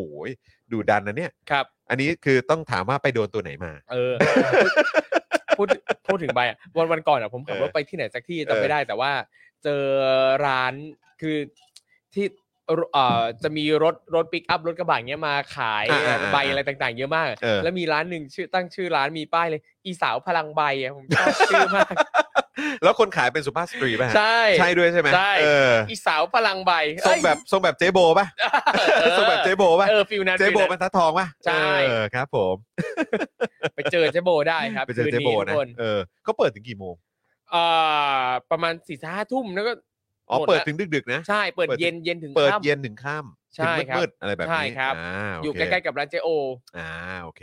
ไปกันนะ แล้วก็อย่าลืมแสดงตัวด้วยว่าอยากได้แบบสูตรเดียวกับครูทอมเลย ใช่ครับ น้ำซุปกระดูก ใช่ ซุป ครับ กระดูกแบบครูทอม ถูก นะ ต้อง ครับหรือว่าสั่งเมนูอะไรก็บอกว่าสั่งแบบครูทอม ใช่ นะครับนะฮะแล้วก็เขาก็จะรู้เลยว่า อ้าวอ๋อมีคนแนะนำมา เออ เออ ใช่ ครับผม อาจจะแปะท้ายไปด้วยนะฮะครูทอมเดลิทอปิกเลย ใช่ นี่เรา เข้าไปเลย นี่รมอบมอบตำแหน่งให้เลยนะนี่ ได้เลยครับยินดี เมื่อก่อนนี่ต้องเป็นเอ่อครูทอมคำไทยอะไรแบบนี้ใช่ไหม ตอนนี้เป็นคุณทำคำด้วย เออคำดวยแล้วเหรอเอ อ คุณธนาโนบอกว่าพลังใบอ๋อ ใชค่รับผมเออคือตอนนี้มันมีหลายใบมากเลยเหรอครับ ใช่ไหมเพราะว่ามันก็ต้องมีทั้งแบบอะไรกระท่อมเหรอ จริง แล้วก็กัญชา กัญชา กัญ ครั ช บ งด้วยเหรอกัญชงไหม กันชง เขาเขามีใบไหมไม่รู้เหมือนกัน น่าน่าจะมี เออ นะ ก็คง เป็นพืช ก็ น่า คง จะ ด้วย มีใบ แต่เวลาเขาขายเขาขายแบบนั้นเลยเปล่าวะเอออ อืม มากันเป็นกรรมหรือเปล่าก็ไม่รู้เหมือน ค กั รั น บ นะครับ tinder แบบครูทอมนะฮะเออ ไม่มี ครับ มัน ไม่มีตอนนี้ไม่ได้เล่น โอ้โห ตอนนี้ตอนนี้ พูดถึง ไม่ ทิ ได้ น เล่ เด นแล้อว ร์ เออ ล่าสุด เออ มีคนหนึ่ง ครับ ส่งมาทาง direct message ว่าเนี่ยทินเดอร์โกเนี่ยมันลดราคาพิเศษด้วยนะ จากจากกี่บาทเป็นกี่บาท โอ้โหจำไม่ได้เหมือนกัน ถ้า 349 บาท เหลือ 7 บาท ใช่ อ่าครับผมคือมีคนส่งมาให้คุณเหรอ ใช่ คนส่งเนี่ย ชื่อ เออ แอคเคาท์ว่าแก้วกระวี ก็วันนั้นวันนั้นนั่งอยู่ข้างๆแล้วก็บอกเฮ้ย นี่ Tinder Go เนี่ยเขาลดราคาบ้าบอมาก300เกือบเกือบ400 บาทใช่ไหม ครับ เกือบ 400 บาทนี่เขาลดเหลือเท่าไหร่นะ เจ็ด 7 บาท ทเออ โอ้โหย อืม นะฮะก็เลยต้องแคปหน้าจอแล้วก็ส่งให้ครูทอม เลย เออ นั่นสิฮะคุณผู้ชมทำไมคุณแก้วเขาถึงรู้เออผมก็ไม่รู้เหมือนกันนะ เออ เออคุณผู้ชมเออคุณผู้ชมก็ถามเข้ามา ครับ เออ ไม่ได้ขายแต่เฟรนชิกนะค เอ รับ อเอ๊ะ นี่ ยังไงเนี่ยเออ เป็นเอเจนต์ขาย tinder go แล้วนะครับ คือยังไงฮะเนี่ยเออ ดังนั้นค่าคอมจาก tinder go แน่ คืออะไรฮะ เอออ้าวเงียบว่ะเงียบเงียบไปเงียบ เออ เงียบเงียบเอออันนี้ก็ขอขอขอไม่ตอบนะคะเรื่องนี้ ๆ อย่าให้เห็นว่า อย่าให้เห็นว่าคุณจอนชะโงกม่านไปกำลังปัดอยู่นะคุณแก้ว อย่าให้เห็นนะฮะ สไลด์อยู่สไลด์อยู่เออสวายอยู่สวายอยู่ เออนะครับ โอ้โหครับ ผมใช่ครับคุณจูน 7 บาทครับ ครับ ลุยแล้วฮะลุยฮะลุยฮะครับผมอ้าวมาที่คนของขึ้นกันก่อนดีกว่า ครับ นะหลังจากที่มีการปลดล็อกกัญชาตามนโยบายของพรรคภูมิใจไทยนะครับเมื่อเดือนมิถุนายนที่ผ่านมาเนี่ยก็มักจะเห็นคนจากฝั่งภูมิใจไทยเนี่ยออกมาโต้คนที่แสดงความไม่เห็นด้วยกับการปลดล็อกกัญชา ทั้งที่ยังไม่มีพรบกัญชาออกมาควบคุมอยู่บ่อยครั้งครับ โดยเฉพาะคนนี้ครับ ขึ้นตลอดนะสุประชัยใจสมุทรครับ ครับ ล่าสุดเนี่ยก็ออกมาตอบโต้ประธานชมรมแพทย์ชนบทนะครับว่า ไร้มารยาท อืม ผิดจรรยาบรรณแพทย์ อืม เพราะไปว่ากัญชาว่าเป็นยาเสพติด ม หรืออย่างกรณีล่าสุดเนี่ยอนุทินครับ ก็ออกมาด่าดันนายเอกมหาสวัสดิ์นะครับพิธีกรรายการเจาะลึกทั่วไทยว่าโง่แล้วอวดโง่อีก จนมีคนสงสัยว่า โอ้โห มันต้องขนาดนั้นเลยเหรอ คุณผู้ชมว่าไงอ่ะ อ่ะจริงไอ้ประโยคที่ว่าโง่และอวดโง่เนี่ยนะครับประชาชนเนี่ยเขาเห็นกันหมดนะครับ ว่าใครที่เหมาะกับประโยคนี้มากที่สุดนะฮะ คือคืออยากให้ไปทำแบบสอบถามฮะ ครับ เออว่าประชาชนคิดว่าใครโง่แล้วอวดโง่ครับนะฮะในสังคมไทยก็ได้ ค นะ รับ เอออยากรู้มากเลย จริง ๆ ครับนะฮะ ครับ โดยเมื่อวานนี้ครับ อนุทินเนี่ยก็ได้ให้สัมภาษณ์ในงานมหกรรมสมุนไพรแห่งชาติ อืม ว่ามีรายการข่าวช่องหนึ่งบอกว่ารัฐบาลแล้วก็กระทรวงสาธารณสุขเนี่ยทำนโยบายกัญชาแบบขาดความรับผิดชอบต่อสังคม อืม ต้องบอกว่าผู้ที่นำเสนอในเชิงนั้นนั่นแหละ ที่เป็นผู้ที่ไม่รับผิดชอบต่อสังคม เป็นผู้ที่มีเป็นผู้ที่ไม่มีความรู้ แล้วก็ไม่เข้าใจ ต่างจากตนคือน่าจะหมายถึงตัวเขาเอง ครับ นะครับ แล้วก็กระทรวงสาธารณสุข ผู้ประกอบการเกษตรกร ชาวบ้าน แล้วก็วิสาหกิจชุมชน เขาต่างรู้ถึงคุณประโยชน์ของพืชกัญชา ซึ่งคนในกระทรวงพร้อมไปดีเบตด้วยความเข้าใจอย่างใจกว้าง เพราะเราตั้งใจทำประโยชน์ให้กับประชาชน อย่าไปพูดคนเดียว ลูกผู้ชายเขาไม่ทำกันครับ อืมเกี่ยวอะไรกับเรื่องความเป็นลูกผู้ชาย ผมก็ ด้วย ไม่ อะ เก็ตเหมือนกันว่ะ เออ ทำไมถึงจะต้องอ้างเรื่องความเป็นลูกผู้ชาย อืม มันเหมือนแบบมันเหมือนเวลาคนท้านะครับ เออ ถ้าเป็นจริงนะขอให้ฟ้าผ่าตายเลย เออ หรืออะไรแบบเก่งจริงไปแบบสาบานกันหน้าวัดพระแก้วปะล่ะ อืม อะไรอย่างเงี้ยคือแบบ มันได้อะไรขึ้นมา ครับ เออนะฮะอนุทินยังบอกอีกนะครับว่ามีแต่โง่แล้วอวดฉลาด แต่นี่โง่แล้วยังอวดโง่ อืม ด้วยความไม่เข้าใจ ด้วยความเบาปัญญา ก็ขอให้มาเที่ยวมหากรรมสมุนไพรให้ได้ความรู้อ่านี่มีการแบบว่าไท ยอิน เออ นะครับ ถือว่าทำได้ดี อ่ามีการไทย สม อิน ก็เป็นพรีเซนเตอร์ ถือว่าโอเคถือว่า โอเคถือว่าโอเคไทยอินไทยอินได้ ครับ ก็ขอให้มาเที่ยวมหากรรมสมุนไพรให้ได้ความรู้ เพราะการที่ไม่รู้แล้วผู้สื่อสารกับคนทั้งประเทศ เป็นการกระทำที่เลวร้าย ก็รู้นี่ เป็นเวรกรรม โอ้ my god เวรกรรมว่ะ เป็นเวรกรรม เวรกรรมอีก เวรรแล้รม ว ลากศาสนามาอีก ค แล้ รับผ ว ม ซึ่งตนคงทำได้เพียงแค่แผ่เมตตาให้อ่า สวดจบบทหรือเปล่าก่อน ก็ตามสไตล์แหละ โอ ก็ เค ขนาดนายกเขายังสวดมนต์ทุกคืน ใช่ไหมรัฐมนตรีสาธารณสุขเขาก็แผ่เมตตาให้ได้ ได้ เออ โอ้โห ครับ นายกสวดมนต์ทุกคืนเนี่ยช่วยสวดกุศลธรรมาให้ตัวเอง นะฮะ โอ้โห จัดเต็มมาก กุศลาธรรมาเลย ใช่ นะฮะขณะที่วันนี้นะครับมีรายงานว่าพรุ่งนี้ครับคุณปลื้มจาก Voice TV ครับจะต้องเดินทางไปสพเมืองบุรีรัมย์นะครับ หลังตำรวจออกหมายเรียกให้ไปรับทราบข้อกล่าวหาหมิ่นประมาท ซึ่งผู้กล่าวหาก็คืออนุทินชาญวีรกูลครับ อืม ส่วนประเด็นนะครับก็มาจากการที่คุณปลื้มเนี่ยไปวิจารณ์การปลดล็อกกัญชาเสรีครับ อืม ก็งงเหมือนกันนะครับ ว่าการแสดงความเห็นนี่มัน แสดงความเห็นไม่ได้เหรอ ครับ กับ subject หรือหัวข้อที่มันเกี่ยวข้องกับทุกคนในสังคมอะ ครับ เป็นหัวข้อสาธารณะ อืม ก็ไม่เข้าใจเหมือนกัน โอ้โห นี่มันจะต้องแจ้งความกันเลยใช่ไหมครับเนี่ ค ย รับ ทั้งนี้นะครับเมื่อวานคุณอนุทินเนี่ยก็ได้ไปร่วมงานของสมาคมผู้สื่อข่าวต่างประเทศ และกล่าวในงานเกี่ยวกับเรื่องของการปลดล็อกกัญชา ทั้งที่ยังไม่มีพรบออกมานะครับว่า ต้องขอทำความเข้าใจว่า อันที่จริงเนี่ยการปลดล็อกเนี่ยต้องเกิดหลังจากที่กฎหมายแล้วเสร็จ นี่คือแผนของพวกเรา แต่มันมีความคลาดเคลื่อนไง เพราะโควิด -19 มันระบาด ครับ คือมันมันคลาดเคลื่อนเพราะโควิดอีกแล้วอะนะครับโควิดนี่ทำให้ทุกอย่างคลาดเคลื่อนหมดเลย จริง นะครับเมื่อช่วงต้นปี 65ทำให้การพิจารณาเอ่อการพิจารณาพรบเนี่ยต้องเลื่อนออกไป สวนทางกับกฎหมายปลดล็อกที่เดินหน้าแล้ว ครับ แต่เมื่อถามว่าถ้าย้อนเวลาได้จะรอให้กฎหมายพร้อม แล้วจึงปลดล็อกหรือไม่ อนุทินยืนยันว่าจะไม่ทำเช่นนั้น และจะปลดล็อกแบบที่เป็นอยู่ เพราะอย่าลืมว่ายังมีคนป่วยที่รอกัญชาเป็นทางเลือกในการรักษา เป็นทางรอดของชีวิต มีเกษตรกรที่รอใช้ประโยชน์จากกัญชา มีผู้ประกอบการ SME ที่ลงทุนไปแล้ว และพร้อมจะเดินหน้าทางธุรกิจ ซึ่งมันจะไม่ยุติธรรมเลย หากภาครัฐไปสร้างความเสียหายให้เขาเหล่านั้น ผมว่าเขาได้สร้างแล้วนะ ผมว่าภาครัฐก็ได้สร้างความเสียหายให้กับคนเหล่านั้นแล้ว ครั นะ บ เพราะว่ากฎหมายมันมันกฎหมายควบคุมอะ อืม ที่มาจะมารองรับอะ ครับ แล้วใช้ควบคู่กันไปอะมันเสร็จไม่ทันไง ม อันนี้ก็เป็นพาร์ทหนึ่งนะ ใช่ ที่รัฐบาลก็ต้องรับผิดชอบนะ ครับ คือแม้ว่าคุณจะบอกว่ามันเป็นเรื่องของสภาหรืออะไรก็ตาม แต่จริง ๆ แล้วคุณก็ต้องเน้นย้ำเรื่องพวกนี้ แม้ว่ามันจะมีความคลาดเคลื่อนเพราะโควิด -19 ครับ แต่เรื่องนี้มันมีความจำเป็นที่จะต้องออกมาได้แล้ว อืม ใช่ไหมตัวพอตัวไอ้ตัวกฎหมายควบคุมอะ ครับ ใช่ไหมครับ ครับ แล้วเขาก็บอกว่าเราต้องยืดหยุ่นกับสถานการณ์ ส่วนพรบกัญชาคาดว่าจะเสร็จในเดือนสิงหาคมนี้ เนี่ย ครับ กว่าจะเสร็จอ่ะ คือประกาศไปตั้งแต่เมื่อไหร่แล้วนี่มา ซึ่ง อ่ะ สิงหานี่คือเมื่อไหร่ก็ไม่รู้นะ ใช่ ต้นเดือนกลางเดือนปลายเดือนก็ไม่รู้ ครั นะ บ แล้วคือคาดว่าด้วยนะ ใช่ ว่าจะเสร็จในเดือนสิงหาคม อืม ซึ่งแปลว่าจะเสร็จหรือเปล่าก็ไม่รู้ ใช่ นี่คือความไม่แน่ไม่นอนใด ๆ นะครับ อย่างตอนเนี้ยเราเห็นเลยว่าอ่าถ้าเป็นพวกเอ่อเครื่องดื่มแอลกอฮอล์เนี่ยนะครับ ถ้าจะไปซื้อเนี่ย มีกำหนดเวลาว่าเวลาไหนขายได้ เวลาไหนขายไม่ได้ แต่กัญชาเนี่ยขายได้ตลอด 24 ชั่วโมง สบายสบายครับ ใช่ คือแบบมีขายทั่วไปใครจะไปซื้อตอนไหนก็ได้อะ อืม แล้วคือเชื่อว่าเราทุกคนรู้กันดีอยู่แล้วนะครับว่า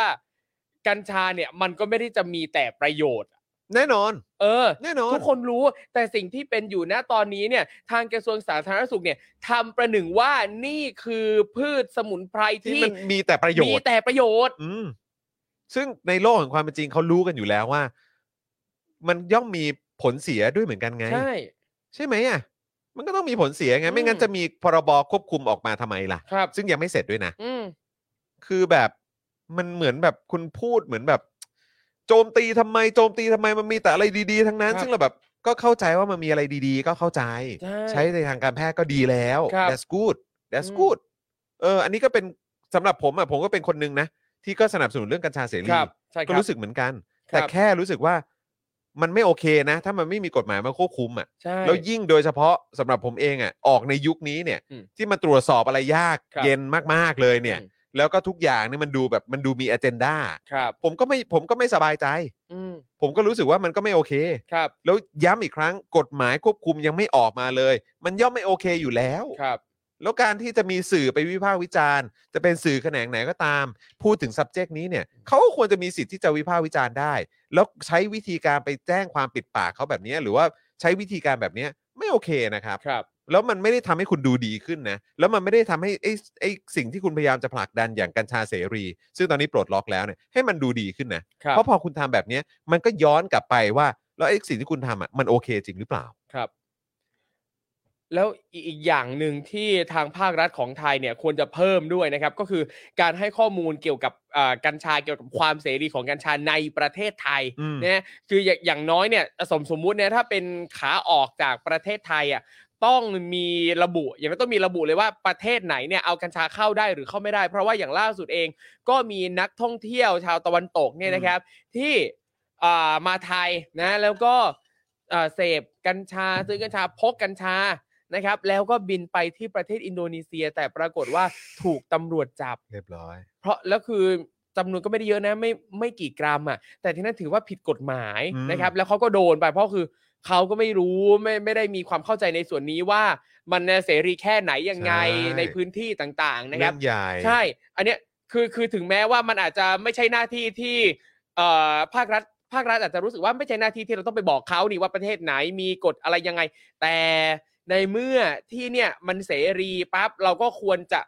ทำให้เขาหน่อย ควรจะบอกเขาหน่อยว่า ถ้าเอาออกไปเนี่ยคือต้องระวังให้เขาหาข้อมูลเองก็ได้แต่งแล้วก็ต้องย้ำให้เขาหาข้อมูล อื ไม่ใช่แบบปล่อยฟรีทุกสิ่งทุกอย่างโดยไม่พูดถึงเลย อืมนั่นแหละสิครับ เฮ้ยนะคุณศรัทธาบอกว่ากลับบ้านมาดูทันครับ อ่ายินดีด้วยครับคุณศรัทธา เออคุณศรัทธาน่ารักจริง ครับ ๆอ่ะยังไม่จบคุณผู้ชม ครับ คราวนี้เนี่ยเอ่อเมื่อกี้เราพูดถึงกัญชาใช่ไหม ครับ อนุทินเขาก็แบบว่าหวีดเรื่องกัญชากันไป เออ นะครับนะคราวนี้มาดูเรื่องของโควิดไว้างดีกว่า ได้ ซึ่งก็เป็นพาร์ทของการดูแล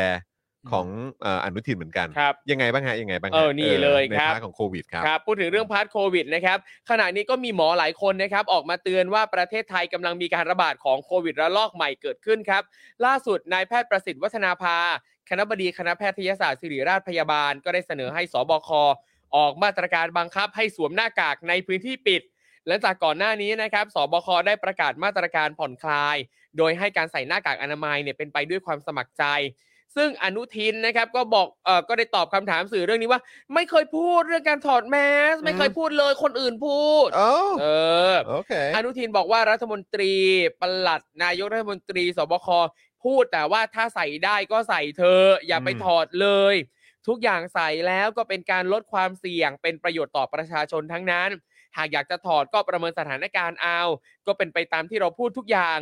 ไม่ได้ตั้งเข็มว่าจะถอดต้องให้ถอดหน้ากากอย่างเดียว พอถึงเวลาถ้ามีปัญหาขึ้นมาก็จะเป็นความเคลือบแคลงสงสัยและไปหาคนรับผิดชอบ ซึ่งไม่เกิดประโยชน์อะไร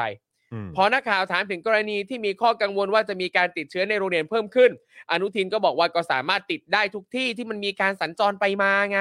มีการรวมกลุ่มของคนจำนวนมากก็ต้องระวัง ฉีดวัคซีนแล้วช่วยได้เยอะเลย ถึงแม้ติดก็จะไม่เป็นไร นี่คือเจตนารมณ์ นี่คือสิ่งที่รัฐบาลและกระทรวงสาธารณสุขเนี่ยพยายามออกมาชี้แจง ทางนี้นะครับเกี่ยวกับประเด็นเรื่องฉีดวัคซีนนะก็มีรายงานว่ากมทวิสามันพิจารณาร่างพรบงบปี 66 ได้ตั้งคำถามเกี่ยวกับการจัดซื้อวัคซีนแอสตราเซเนกาต่อกรมควบคุมโรค ว่าหลังจากที่คอรมอมีมติปรับลดการจัดซื้อแอสตราเซเนกาเหลือเอ่อ34ล้าน5แสน500 โดส เพราะปัจจุบันประชาชนส่วนใหญ่อยู่ในระหว่างการรับวัคซีนเข็มกระตุ้นด้วยวัคซีน mRNA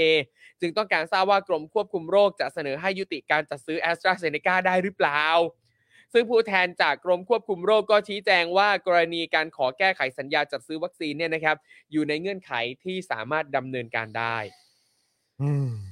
อย่างเรื่องโรงเรียนเนี่ยล่าสุดนะครับ วันนี้ก็เห็นว่ามีบางโรงเรียนนะครับ ก็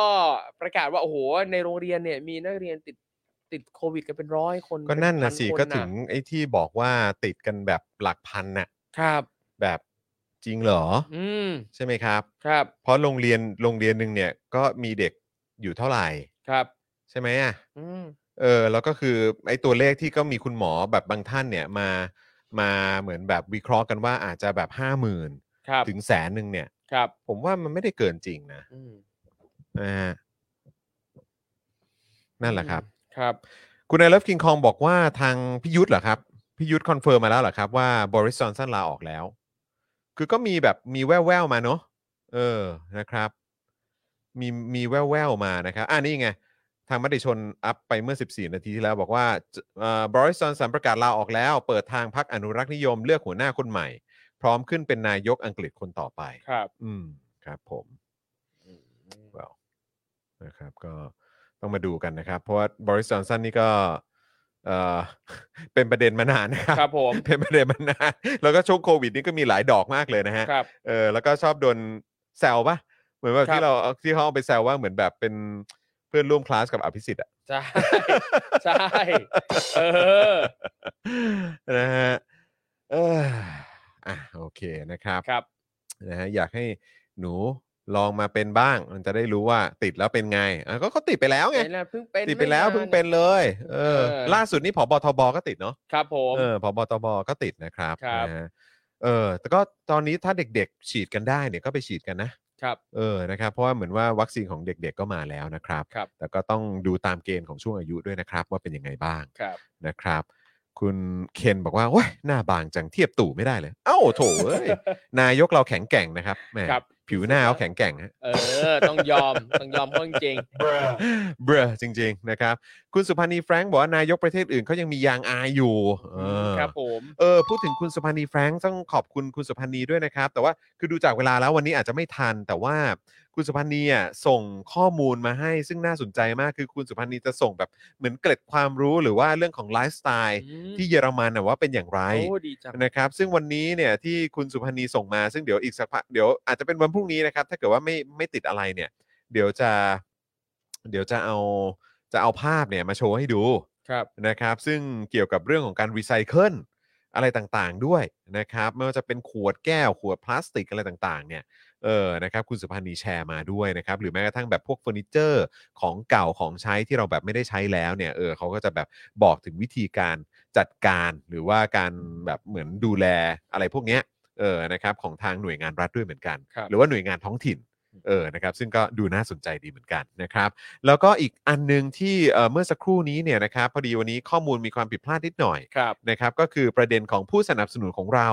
นะครับเอ่อขาดไปหนึ่งเจ้านะครับ วันนี้ที่เราเรียงสคริปต์กันมาเนี่ยพลาดไปหนึ่งเจ้าต้องขออภัยมากๆเลยนะครับ ครับผม ก็คือทางคินิคุใช่ไหมครับ อ๋อ บิว ครับ นะครับนะฮะอ่ะต้องขออภัยทางคินิคุด้วยนะครับ ก็อยากจะกราบขอบพระคุณนะครับ คินิคุนะครับข้าวหน้าเนื้อหน้าหมูญี่ปุ่นโฮมเมดสูตรคุณยายชาวญี่ปุ่นแท้ๆนะครับ ใช่ ที่คุณผู้ชมก็สามารถไปดูรายละเอียดกันได้ที่ Facebook คินิคุกิวด้งนั่นเองนะครับ ครับผม ก็สามารถไปดูกันนะครับ นี่ นี่เลย ผม ที่ขึ้นจอยตรง ผม นี้ เล็งไว้เหมือนกัน เดี๋ยวผมจะต้อง ยังไม่ได้ ไป ไป เดี๋ยวผม สิ จะไปยังไม่ได้ไปคินิกูเลย เออ เดี๋ยวไปแน่นอนนะครับ ถ้าเกิดว่าจะเอารถไปอ่ะถ้าผมแนะนำอ่ะผมว่าไปจอดที่วิลล่าอารี อืมครับผม ที่ลาวิลล่า ครับ ลาวิลล่าเพราะว่าร้านเขาเนี่ยอยู่ชั้นสาม อยู่ชั้นสามลาวิลล่าเหรอครับ ใช่ครับผม อ๋อโอเค เออนะครับผมก็ไปทานที่นั่นประจำ ครับ นะครับแต่ว่าล่าสุดที่ผมไปทานเนี่ยก็คือไปทานที่สาขาประดิพัฒน์ ครับ เออตรงนั้นอะตรงแถวแถวๆตรงเส้นนั้นนะครับ โอเค แต่ตรงนั้นตรงนั้นก็มีที่จอดเหมือนกัน ครับ ตรงนั้นก็มีลานจอดรถด้วยเหมือนกัน ครับผม นะครับ แต่ว่าก็อาจจะต้องเดินนิดนึง โอค เดินประมาณสักแบบสัก 30 เมตร ครับผม อืครับ เพราะ ผม คือถ้าอยู่อ่าที่ แต่มันก็ใกล้กันไง ใช่วิวิวิลล่า อืม อารีเนี่ย ใช่ เอ่อบางทีแบบใบแล้วแบบที่ที่จอดรถไม่มีเพราะที่จอดรถมันก็ไม่ได้ไม่ได้เยอะมากแล้วค่าที่จอดรถก็แพงด้วย ผมจะไปจอดที่ตรงอาคารจอดรถของสหกรณ์ อ๋อโอ เอ เค อฝั่งต ตร รง ง นั้น ข้าม ตรง เดิ นั้น น นิด ตร นึ ง ง นั้นก็ได้ตรงนั้นก็ได้ ใช่ใช่ เออก็ใช่ถ้าเกิดว่าเป็นที่ลาวิลล่าเนี่ยค่าจอดรถแพง ครับ ใช่ แต่ว่าก็คือถ้าเกิดว่าคุณทานเสร็จอะคุณก็เอาไอ้เขาเรียกว่าอะไรอะใบเสร็จอะ อ่า ร้านอาหารลงไปสแตมป์ข้างล่างก็ ค ได้ รับ ไง ผม เอออ อ่า นะครับ โอเค ดูสินะ ได้เลย ไปไปมาจริง ได้ได้ได้ เป็น ได้ ย่านนั้นจริง ๆ ครับคุณผู้ชม ได้ครับ เออนะครับนะคุณ NP เกียร์บอกว่า เฮ้ย อะไรนะ ปาเต็ด ปาเต้ใช่ไหมสัมภาษณ์คุณช่อทุกคน อ่า อ่าไปดูกันได้นะ ค ค รั รั บบ ผม นะฮะแล้วก็เออแต่เห็นว่าเหมือนปาเต้เขาทำเป็นซีรีส์เนาะ ใช่ เห็นมี ซีรีส์ คุณ สัภาษณ์ คุยกับ สุภาพ พี่ สตรี แยม ใช่ไหมคุยกับเอ่ออันนี้คุณช่อใช่ไหม ครับ แล้วก็จริงๆ ก็จะมีของพี่แขกด้วยนะครับ ผม เออก็ไปดูกันได้นะครับเออพี่แขกก็มาเมาให้ฟังว่าที่ไปสัมภาษณ์ปาเต้นี่ก็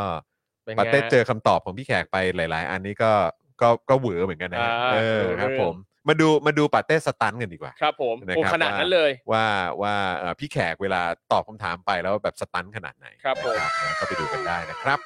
นะฮะเอ่อขอดูคอมเมนต์ด้านบนหน่อยครับอ่าสั่งตั้งฮกกี้มาถึงพอดีเลยฮะ นี่คุณกรีดบอกมาเอ โอ้ย อนะฮะคุณดีเคบอกว่าลืมคิดนิคูได้ไง ขอขอโทษ ขอโท ใช่ครั ษ บ เออนะครับนะฮะแต่เดี๋ยวจะขอบคุณทั้งหมดอีกครั้งหนึ่งนะค ครั รั บบ นะฮะเอ่อด้านบนอีกครับ ขอดูด้านบนหน่อยอ่าโอเค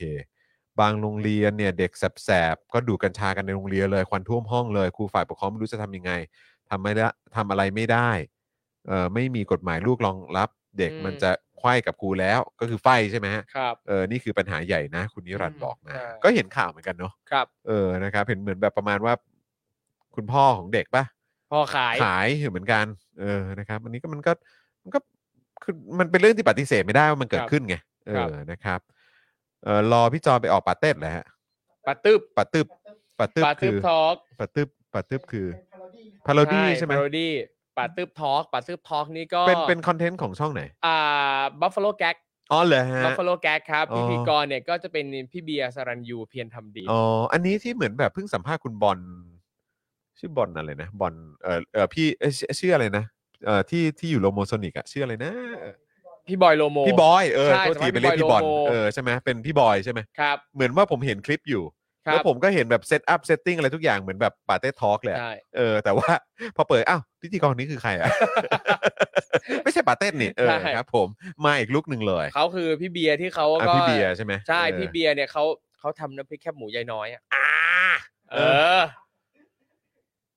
อะไร น้ำพริกแคบหมูยาย น้ำพริก น้อ แค ย บ เห ห รอยมูายน้อยอ่ะ เดี๋ยวก่อนนะน้ำอะไรนะอะไรนะ น้ำพริกแคบหมูยายน้อย น้ำพริกนี่ดีเหรอเออ น้ำพริกนี่สโลแกนดีทุกอัน เอ๊ะเหมือนเห็นเหมือนเห็นมาก่อนเดี๋ยวแป๊บนึงนะ เออ น้ำพริก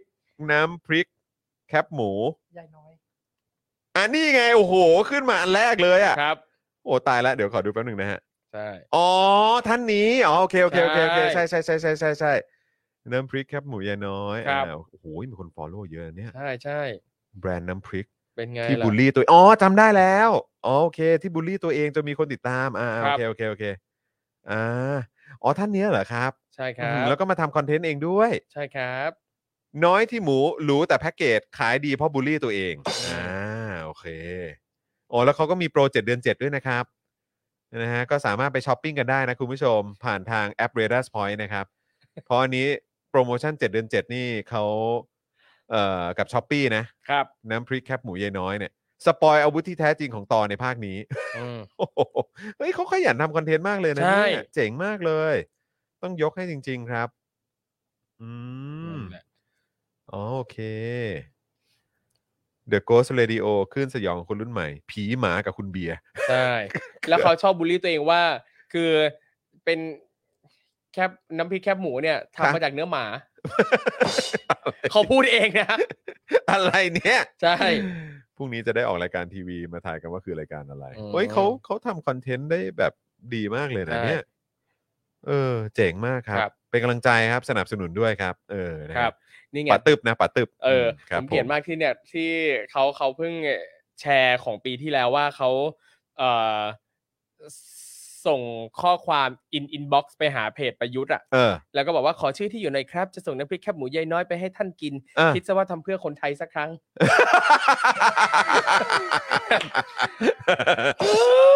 แล้วเขาตอบกลับมาไหมอ่ะ โอ้ยมันจะตอบไหมล่ะ แหมคอมเมนต์ก็ไม่เปิดแหม ค อิ รั น บ บ็อกจะเปิดอ่านกันหน่อยไหมเนี่ยเออ ม อยากรู้ว่ามันขึ้นรีดหรือเป ล่า นะครับ อ่าใช่ครับ มันเป็นบูลลี่มาร์เก็ตติ้งใช่ไหมฮะเออ ครับ เจ๋งมากครับผมนะฮะอ่ะคุณผู้ชมนี่เราอยู่กันมา 1 ชั่วโมง 57 นาทีแล้วนะครับนะแล้วก็เอ่อสำหรับคุณผู้ชมที่อาจจะเพิ่งเข้ามานะครับ แล้วก็รอฟังเอ่อเรื่องของรายละเอียดนะครับ ที่เกี่ยวข้องกับดราม่าเรื่องรายการโค้ชแขกเนี่ยนะครับนะก็ผมได้เล่าให้คุณผู้ชมฟังกันไปตอนต้นแล้วนะครับนะก็อย่างที่บอกไปก็ถือว่าเป็นเรื่องที่น่าเสียดายนะครับนะแล้วก็แต่สำหรับผมเองผมก็อย่างที่บอกไป ผมก็เป็นคนกลางอะเนาะ นะครับเพราะว่าไม่ได้มีส่วนเกี่ยวข้องกับตัวรายการนี้โดยตรงนะครับ ก็เอ่อรู้สึกเสียดายกับสิ่งที่มันเกิดขึ้นนะครับ แล้วก็หวังเป็นอย่างยิ่งเลยนะครับว่าเอ่อสักวันหนึ่งในอนาคตเนี่ยเราจะได้มีโอกาสกลับมาร่วมงานกันอีกนะครับ เพราะว่าก็รักแล้วก็เคารพเอ่อพี่แขก แล้วก็อาจารย์วาสนาแน่นอนก็คือพี่สาวผมเองนะครับนะแล้วก็เอ่อรวมถึงก็อยากจะเห็นทั้งพ่อหมอแล้วก็พี่โรซี่เนี่ยกลับมาลุยงานพร้อมกันกันแบบเดิมนะครับ แต่ว่าช่วงเวลานี้มันเป็นช่วงเวลาที่อ่อนไหว นะครับแล้วก็อย่างที่ผมบอกไปว่ามันก็เหมือนแผลสดอะเนาะเออนะครับก็อาจจะต้องให้เวลากับทุกฝ่ายด้วยละกันนะครับนะฮะก็ขอบคุณคุณผู้ชมที่สนับสนุน แล้วก็เอ่อเมื่อได้รับทราบข้อมูลนี้แล้ว ก็ขอบพระคุณมาก ๆ ที่ที่เข้าใจนะครับ ครับ ขอบพระคุณจริง ๆ นะครับนะฮะอ่ะคุณผู้ชม พรุ่งนี้ก็จะเป็นคิวของคุณปาล์ม ครับผม นะครับแล้วก็เดี๋ยวพรุ่งนี้ก็จะมีการประมูลงานศิลปะด้วยนะครับ ว้าว นะส่วนครูทอมเนี่ยสัปดาห์หน้าจะมีการสลับคิวอะไรกันกัน อีกไหม มีหรือเปล่า จำไม่ได้ เฮ้ยอะไรเนี่ย จำไม่ได้ เออ แต่เดี๋ยววันวันจันทร์ แต่คิดว่าน่าจะเป็นวันจันทร์นะ ใช่วันจันททร์ร์ มา แล้วก็ ครับ วันอังคารก็เป็นคิวของสี ครับ นะครับของคุณไทนี่ก็ว่ากัน ใช่ ไป ครับ แล้วก็กลับมาเจอครูทอมอีกที วันจันทร์วันพุธวันพฤหัสนั่นเอง แต่เดี๋ยวรอดูแล้วกัน วันพุธพฤหัสมีมีปะ หรือว่าวันหยุดปะ วันหยุด อ๋อวันหยุดด้วยใช่ไหม วันหยุดวันหยุด อ่า วันหยุดวันหยุด โอเคโอเคโอเคโอเคนะครับนะก็เดี๋ยวเดี๋ยวเดี๋ยวมาอัปเดต ได้ เรื่อง ได้ ของคิวกันให้ชัดเจนกันละกัน เรา นะค อั รับ ปเดตกัน ถูก วัน ต้อง วัน ครับ วัน เขาเออคุณเวจเจตครับเขาปั่นงานจนลืมครับ ใช่ แน่นมากพรุ่งนี้อ่ะพรุ่งนี้ถ่ายละค เอ ร อ แล้วก็ ซีรีส์ใช่ไหมซีรีส์ ใช่ครับ เออ พรุ่งนี้ เออ ตอนเช้าอะถ่ายซีรีส์แล้วก็ เออ ตอนบ่ายเนี่ย ไปอีเวนท์ที่บุญวิถี ทันไหมเนี่ย ท่าน เวลาถ่ายอะไรแบบเนี้ยคือแบบ ทัน คือคือในยุคสมัยนี้เขาเขาคุมเวลากันได้เป๊ะไหมฮะ เวลาไปถ่ายแบบกองถ่ายอะไรแบบเนี้ย อ่า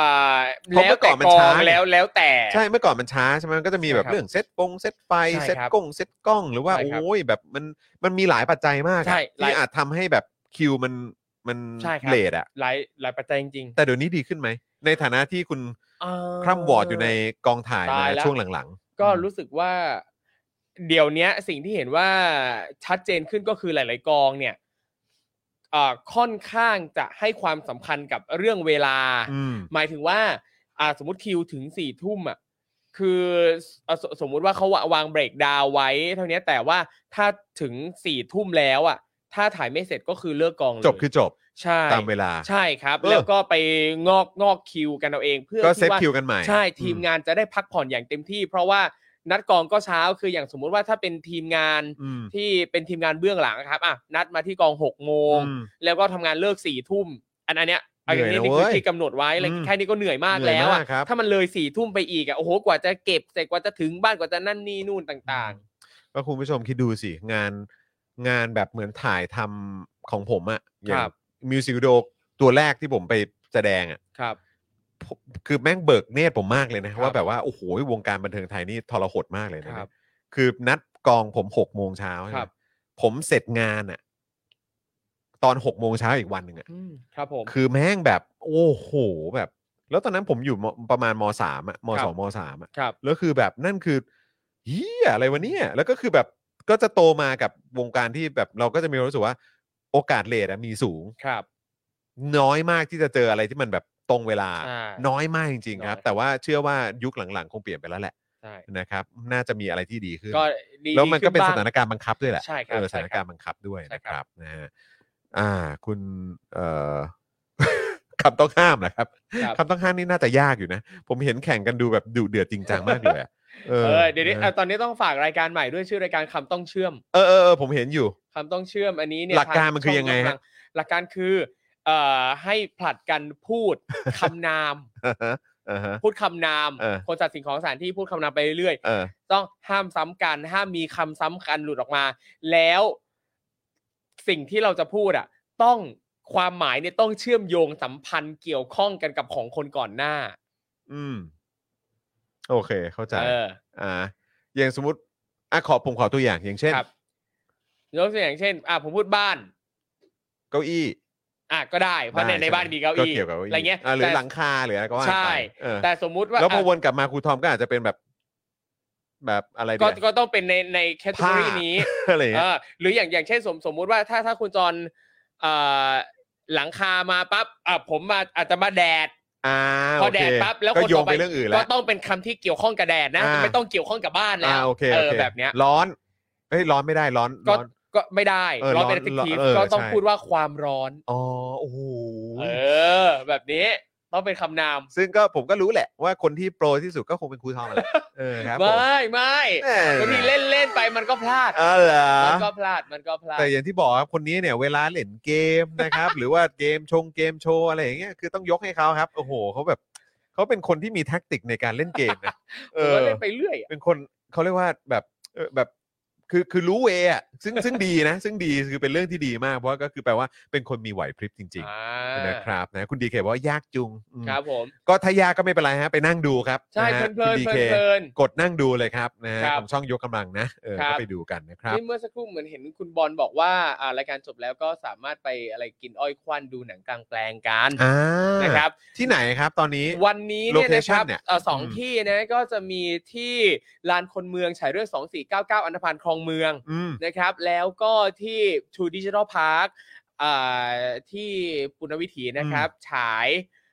รถไฟฟ้ามาหานะเธอ อ๋อโอ ใช่ เค เริ่ม เดี๋ยวก่อนนะ ถ่าย โทษโทษนะไอ้ ครั สอบงสี่เก้าเก้านี่ฉายที่ไหนนะฮะ ลานคนเมือง ลานคนเมือง ใช่ครับ โอ้โหฉายตรงนั้นเลย ซึ่งวัน ใช่ นี้มีพิติกไป ใช่ครับ อ่า ใช่ใช่ ครับผมใช่ใช่ครับ โอเค ครับ นะครับโอ้ นั่นแหละก็ไปดู เออ ได้ เออ หนังเริ่มเริ่มฉายทุ่มหนึ่งครับ ตอนนี้เนี่ย ทุ่มหนึ่ ก็ ง จะฉายไปได้สักพักแล้ว สักพักหนึงแหละ ใช่ครับ เออ ก็ไป ผม ดูบรรยากาศก็ได้ เออ เพลินๆ ใช่ นะครับ ใช่ครับนะฮะไปสัมผัสบรรยากาศหน่อยครับ ผม ครับ คิดว่ามันน่าจะเวิร์กนะครับ คุณเอ็มพีเกบอกว่าพี่ติ๊กกับคุณทรายไปเปิดงานด้วย พี่สายเป็น อ่า พิธีกรใช่ไหม ครับผมนะ ครั ฮะ บ คุณโคเรียบอกว่าพี่จอนดังแล้วออกช่องท็อปนิวส์ด้วย โอ้ย ผมออกช่องนั้นบ่อยครับ เออ เออ ดัครับผมงาม นานแล้ว ผมก็ไม่ก็ที่นิวส์ก็ท็อปนิวส์ ครับ ท็อปนิวส์ตอนนี้ก็เนชั่นใน ใช่ เนชั่นก็ตอนนี้แต่เออ รู้สึกเนชั่นก็เพิ่งลงไปมั้งเออเรื่อ ครั ง บ ดราม่าเนี่ยแหละ แล้วก็มีอะไรอีกันแล้วก็โอ้ยสถาบันทิศทางไทย อ๋อะไรออโอย่าง เค เงี้ย ดีเลย ก็เขาเอ็นดูผมนะครับ เออ ครับ ก็เป็นการโปรโมทให้ไง เออ ครับผม นะฮะ เอ่อ อ๋อ ก็คือแม่ของคุณไม้ระยองเนี่ย อ๋อ ไป หรอ ขาย อ๋อโอ เอ เค ออ้อยควันใช่ไหมฮะ ครับผม เออ นะครับ ไปอุดหนุนกันนะครับ ใช่ เห็นว่าคึกคักมากเลยคน ดีครับ คือตั้งตั้งตั้งแต่กลางวันน่ะ อืม ตั้งแต่แดดแดดยังออกอะเห็นคนไปจองที่กันแล้วนะ อ่า เพื่อดูหนังกลางแปลงกัน ครับผม นะฮะ เอ่อ แก้ว จอนปาล์มไทนี่แบบนี้ได้ปะคะ ยังไงฮะ เรื่องอะไรฮะ ชื่อเหรอครับ หรือว่าอะไร คำคำ อ๋ออ๋อ อ๋อ ใช่ใช่ คำเชื่อม ได้ครับได้ได้ได้ได้ได้ เออ นะครับ คุณฟรีบอมบอกว่าลุงชอบดูรายการนี้ได้ความรู้ความเข้าใจ โอ้ ขอบคุณครับ หมายถึงรายการนี้ใช่ไหมฮะ ใช่น่าจะรายการนี้ เพราะคำต้องเชื่อมอาจจะไม่ไม่ค่อยได้ เอาล่ะ ความรู้อะไรเท่าไหร่ แล้วก็กำลังอยู่รายการนี้ได้ได้ความรู้ใช่ไหม เออแบบว่าแอบกังวลนะครับอ่ะแต่ว่าวันนี้เนี่ยก็เป็นวันพฤหัสใช่ไหม ครับ เออพรุ่งนี้เจาะข่าวตื้นตอนใหม่ก็จะมานะครับ คุณผู้ชมก็เดี๋ยวเตรียมตัวติดตามกันได้นะครับ ซึ่งก็จะมีพูดถึงประเด็นนี้ด้วยนะครับ ประเด็นเกี่ยวเรื่องของ 500 กับ 100นะสูตรการหาเอ่อสสบัญชีรายชื่อ ครับผม อืนะครับนะก็เดี๋ยวติดตามกันได้นะครับว่าเป็นอย่างไรนะครับ ครับ ยังไงใครติดตามแล้วก็อย่าลืมเอ่อแชร์กันด้วยนะครับ แล้วก็เอ่อตอนช่วงเย็นวันพรุ่งนี้ก็เป็น Daily Topics นะครับ ซึ่งใครคิดถึงคุณปาล์มก็จะกลับมาด้วย นี่ แล้วก็เข้าใจว่าพรุ่งนี้พี่โรซี่ก็มาด้วย ครับ นะครับก็ติดตามมาได้แล้วก็ใครที่อยากจะมาร่วมประมูลงานศิลปะของเรา ซึ่งเข้าใจว่าคือตอนนี้มันมี 3 ชิ้นนะครับ ครับ เราจะประมูลกันทุกสุกร์นะครับเอ่อในเข้าใจว่า 2 สุกร์แรกเนี่ยเราจะมอบเงินจากการประมูลเนี่ยให้กับมูลนิธิเอ่อมูลนิธิหรือว่าองค์กรที่ส่งเสริมเรื่องของประชาธิปไตย ครับ นะครับแล้วก็ในช่วงสัปดาห์สุดท้ายเนี่ยก็จะเป็นการเอ่อประมูลเพื่อนำเงินมาสนับสนุนการผลิตคอนเทนต์แล้วก็ทำรายการของพวกเราเนี่ยแหละ ครับ นะครับ ผม เพราะฉะนั้นก็สามารถมาติดตามกันได้นะครับ ครับ นะฮะคุณจันเหนยจันเจ้าถามว่าอะไรเอ่ย ขอถามหน่อยค่ะ จะถาม ครับ ว่าอะไรครับ ถามมาเลยครับนะฮะส่วนคุณไอเลฟกินคองถามว่าพรุ่งนี้มีเจาะข่าวตื้นไหมมีครับ8โมงนะครับ คุณธนาโนนบอกว่าลานคนเมืองแน่นมากตอนนี้โอ้เยี่ยมเลยนะครับนะฮะ แล้วบรรยากาศดีมากแน่ๆเลยอะ เออต้อง เห็น มีแน่นอน รูปแล้วแบบโอ้ยดีจัง ใช่ใช่นะครับเอ่อคุณเจอเอ๋ยจันเจ้าถามว่าทำไมใส่เสื้อเผลิตการตัวนี้แล้วหล่อจุงจริงเหรอครับ เห็นวันนี้เขาบอกว่าอะไรนะมนุษย์ตยูออก อ๋อเหรอ แล้วก็ให้ใส่เสื้อสีขาว อ๋อ และเป็นเสื้อสีขาวเก่าด้วย ม เออ เราก็เลยแบบว่าเออนี่ไงดูคุณ อ๋อ แก้ว โอเค คุณแก้วคุณแก้วมาโชว์เสื้อขาวหน่อยไหมเออโชว์เสื้อขาวนิดนึงแวบๆแวบๆเห็นไหมเห็นไหมปึ๊บปึ๊บปึ๊บปึ๊บดูสิ เออ นี่คือเสื้อขาวชุดเก่าของเธอ ครับ นะ ผม เออเอ้ย เดี๋ยว เนี่ยนะ เนี่ยนะ เนี่ย จะไม่ให้คลานขึ้นเตียงยังไงไหวเรา เดี๋ยวตอนนั้นป่วย อ๋อ ตอนนั้นป่วย อ๋อโอเค ป่วย เออ ครับ เออ ไม่พอดีเอ่อนาแก้วเอ่อ ครับ ซึ่งก็คือเป็นเป็นเป็นพี่สะพ้ายผมเนี่ยแหละเออก็ส่งส่งข้อมูลมาให้บอกนี่เธอราศีกันนะเออราศีกันเนี่ย เธอแบบมฤตยูออกแล้ว อ๋อโอเค หลังจาก 7 ปีที่ผ่านมานี่ ครับ แบบว่า โอ้โห อยู่กับดาวมฤตยูตัวนี้เนี่ย อ๋อรู้เรื่อง ขอสักวัน ครับ เออ แบบใส่ใส่เสื้อตัวนี้ซะใส่แบบใส่ช่วยช่วยทำตามที่แนะนำนี้หน่อย มครับผม มันจะได้ดี ครับ แล้วก็ได้ครับได้ได้ได้ได้ได้ได้ อ่า เดี๋ยวจัดไปเออ โอ นะ เค ครับผมนะก็เออนี่แต่คุณก็สีออกโทนขาวเหมือนกันนะ ใช่ เออครับผมนี่คุณคุณราศีอะไร อ่ามิถุน มิถุนมีไหมไม่มีใช่ไหมแต่ไม่น่ามีอ่ะคนนี้เขาดูชีวิตชีวิตดีมากช่วงนี้ โอ้ยอะไรล่ะ ไม่น่ามีมฤตยูอะไรมาตั้งนาน ก็ขอ เ ดีกว่านี้ได้ไหม ไม่เอาดีกว่านี้อีกเหรอ เอ้ยขอ งานแน่นมากนะเว้ยเอ ครั อบ นะครับ อะไรนะ มีนี่ อะไรนะ มีนี่ อะไรอะไร เอ อะไร อโอ้นี่แปลว่าของคุณก็คงย้ายออกไปแล้วเหมือนกัน อ่าโอเคครับ อ๋อโอเค สาธุครับ นี่แต่ตอนนี้คุณก็ดูโอเคมากเลยเนี่ย ขนาดนั้นเลยเหรอครับ ครับ ผม ตายแล้วขาดเรื่องคู่ครองเนี่ยแหละครับ ครับ ที่ยัง ผม ต้องการอยู่นะครับ อ่าครับผม นะฮะรายการจบเดี๋ยวไปเจอคุณแก้วใน tinder แหละฮะ ยังไงฮะ คุณจูนบอกมา เออ เจอผู้ทองไม่เจอแก้ว อ๋อเออเจ็ดบาทนะ tinder go เออ ตอนนี้นะครับ มาลุ้นกันว่าอ่ะสมสมมติถ้าผมซื้อ 7 บาทเนี่ยปัดปัดไปผมจะเจอคุณแก้วหรือเปล่า เอ นะครับ ้ยเอาละสินะครับนะฮะอ่ะโอเค คุณผู้ชมวันนี้หมดเวลาแล้วแหละ 2 ชั่วโมงนะครับที่เราอยู่ด้วยกันมาแล้วก็กำลังจะ 2 ทุ่มแล้ว นะครับ ครับ เดี๋ยวส่งครูทอมกลับบ้านดีกว่านะครับพักผ่อนด้วยพรุ่งนี้ออกกองเช้านะครับ แล้วก็เอ่อเดี๋ยวส่งน้องบิวกลับบ้านด้วยเหมือนกันนะครับ ครับ ย้ำอีกครั้งพรุ่งนี้8ปดโมงเจอกับเจาะข่าวตื้นได้นะครับ แล้วก็พรุ่งนี้เย็นนะครับก็เดี๋ยวเจอกันกับ Daily Topics กับคุณปาล์มพี่โรซี่ แล้วก็การประมูลงานศิลปะด้วยนะครับ วันนี้หมดเวลาแล้วนะครับ คุณผู้ชมขอบคุณลูกค้าอีกครั้งหนึ่ง ครับ โทมิเอ่อโทมิเกี๊ยวซา80 ปี ตำนานแห่งความอร่อยนะครับ ขอบพระคุณมาก ๆ นะครับ ตั้งฮกกีบะหมี่กวางตุ้ง อร่อยทุกเมนูสั่งได้เลยนะครับนะฮะ XP Pen นะครับเมาส์ปากการะดับโปรที่มือโปรเขาเลือกใช้กัน ตอนนี้มีโปรนะครับ 7 เดือน 7 เนี่ย รีบไปช้อปปิ้งกันที่ Lazada กับ s h o p e e นะครับ ไปดูรายละเอียดได้ที่เพจ XP Pen Thailand ทาง Facebook นะครับ แล้วก็โฆษณาให้ความรู้ประชาชนวันนี้ จากอาจารย์เอกชัยครับนะฮะกับเรื่องราวของปรีดีพนมยงค์นั่นเอง ใครอยากจะทราบข้อมูลเพิ่มเติม ไปดูเชื่อมโยงนะครับใน Spoke Dark นะฮะคลิปความรู้ของพวกเราก็ได้นะครับนะฮะรวมถึงผงกล้วยน้ำว้าดิบออร์แกนิกตราน้ำว้าครับ ช่วยเสริมความแข็งแรงของระบบทางเดินอาหาร ลดกรดไหลย้อนด้วยนะครับ The Meat Pan ครับ สเต็กเนื้อเบอร์เกอร์เนื้อ สวรรค์ของสายเนื้อนะครับเฟรนชิกน้ำพริกหนังไก่ หนังไก่ทอดกรอบเกรดพรีเมียม ถึงใจจัดจ้างกรอบนานไร้มัน สั่งกันได้เลยนะครับที่ Line แอดเฟรนชิกนั่นเอง แล้วก็ย้ำตรงนี้ว่าส่งฟรีทุกบ้านนะครับ TRV Back นะครับนะฮะคอนเทนต์ Mix and Match เสื้อผ้าสไตล์ต่างๆ ให้ดูดีมีรสนิยม อันนี้ติดตามได้ทั้งทาง Instagram แล้วก็ TikTok ด้วยนะครับ แอป r a d a r Point นะครับช้อปปิ้งได้ทุกแพลตฟอร์ม เก็บ Point ไว้ลงทุนไปโหลดกันเยอะๆนะครับ แล้วก็วันนี้ก็เป็น 7 เดือน 7 ด้วยใช่ไหมนะครับ ก็จัดหนักจัดเต็มกันได้เลยนะครับนะฮะ normal steak ครับสเต็กกลับบ้านที่ดีที่สุดในกรุงเทพนะครับ และ Oasis Coffee ร้านกาแฟบรรยากาศยุโรปที่คุณนั่งชิลได้ 24 ชั่วโมงนั่นเองนะครับอ๋อแล้วก็ที่ขาดไม่ได้เลยก็คือคินิคุนะครับ อ่าน นะฮะสำหรับข้าวหน้าเนื้อข้าวหน้าหมู ครับ ญี่ปุ่นนะครับสไตล์โฮมเมดนั่นเองนะครับนะฮะซึ่งเป็นสูตรของคุณยายชาวญี่ปุ่นแท้ๆ สามารถสั่งได้เลยนะครับ ผ่านทางไรเดอร์ต่างๆนะครับหรือเข้าไปดูรายละเอียดได้ที่ Facebook คินิคุกิวดงนั่นเองนะครับ ครับ ขอบพระคุณมาก ๆ เลยนะครับ ขอบพระคุณครับนะฮะ ขอบคุณครับ วันนี้หมดเวลาแล้วครับนะฮะวันนี้ผมจอห์นวินยูนะครับจอห์นอิอินะครับนะฮะเอ่อครูทอมงื้อนะครับผมนะฮะแล้วก็แน่นอนพี่บิวมุกควายนะครับรวมถึงคุณแก้ว CEO เฟรนชิกด้วยไหนโผล่มาอ่าเห็นแล้วนะครับนะพวกเรา 4 คนลาไปก่อนนะครับ สวัสดีครับ สวัสดีครับ Daily t o p i c กกับจอห์นวินยู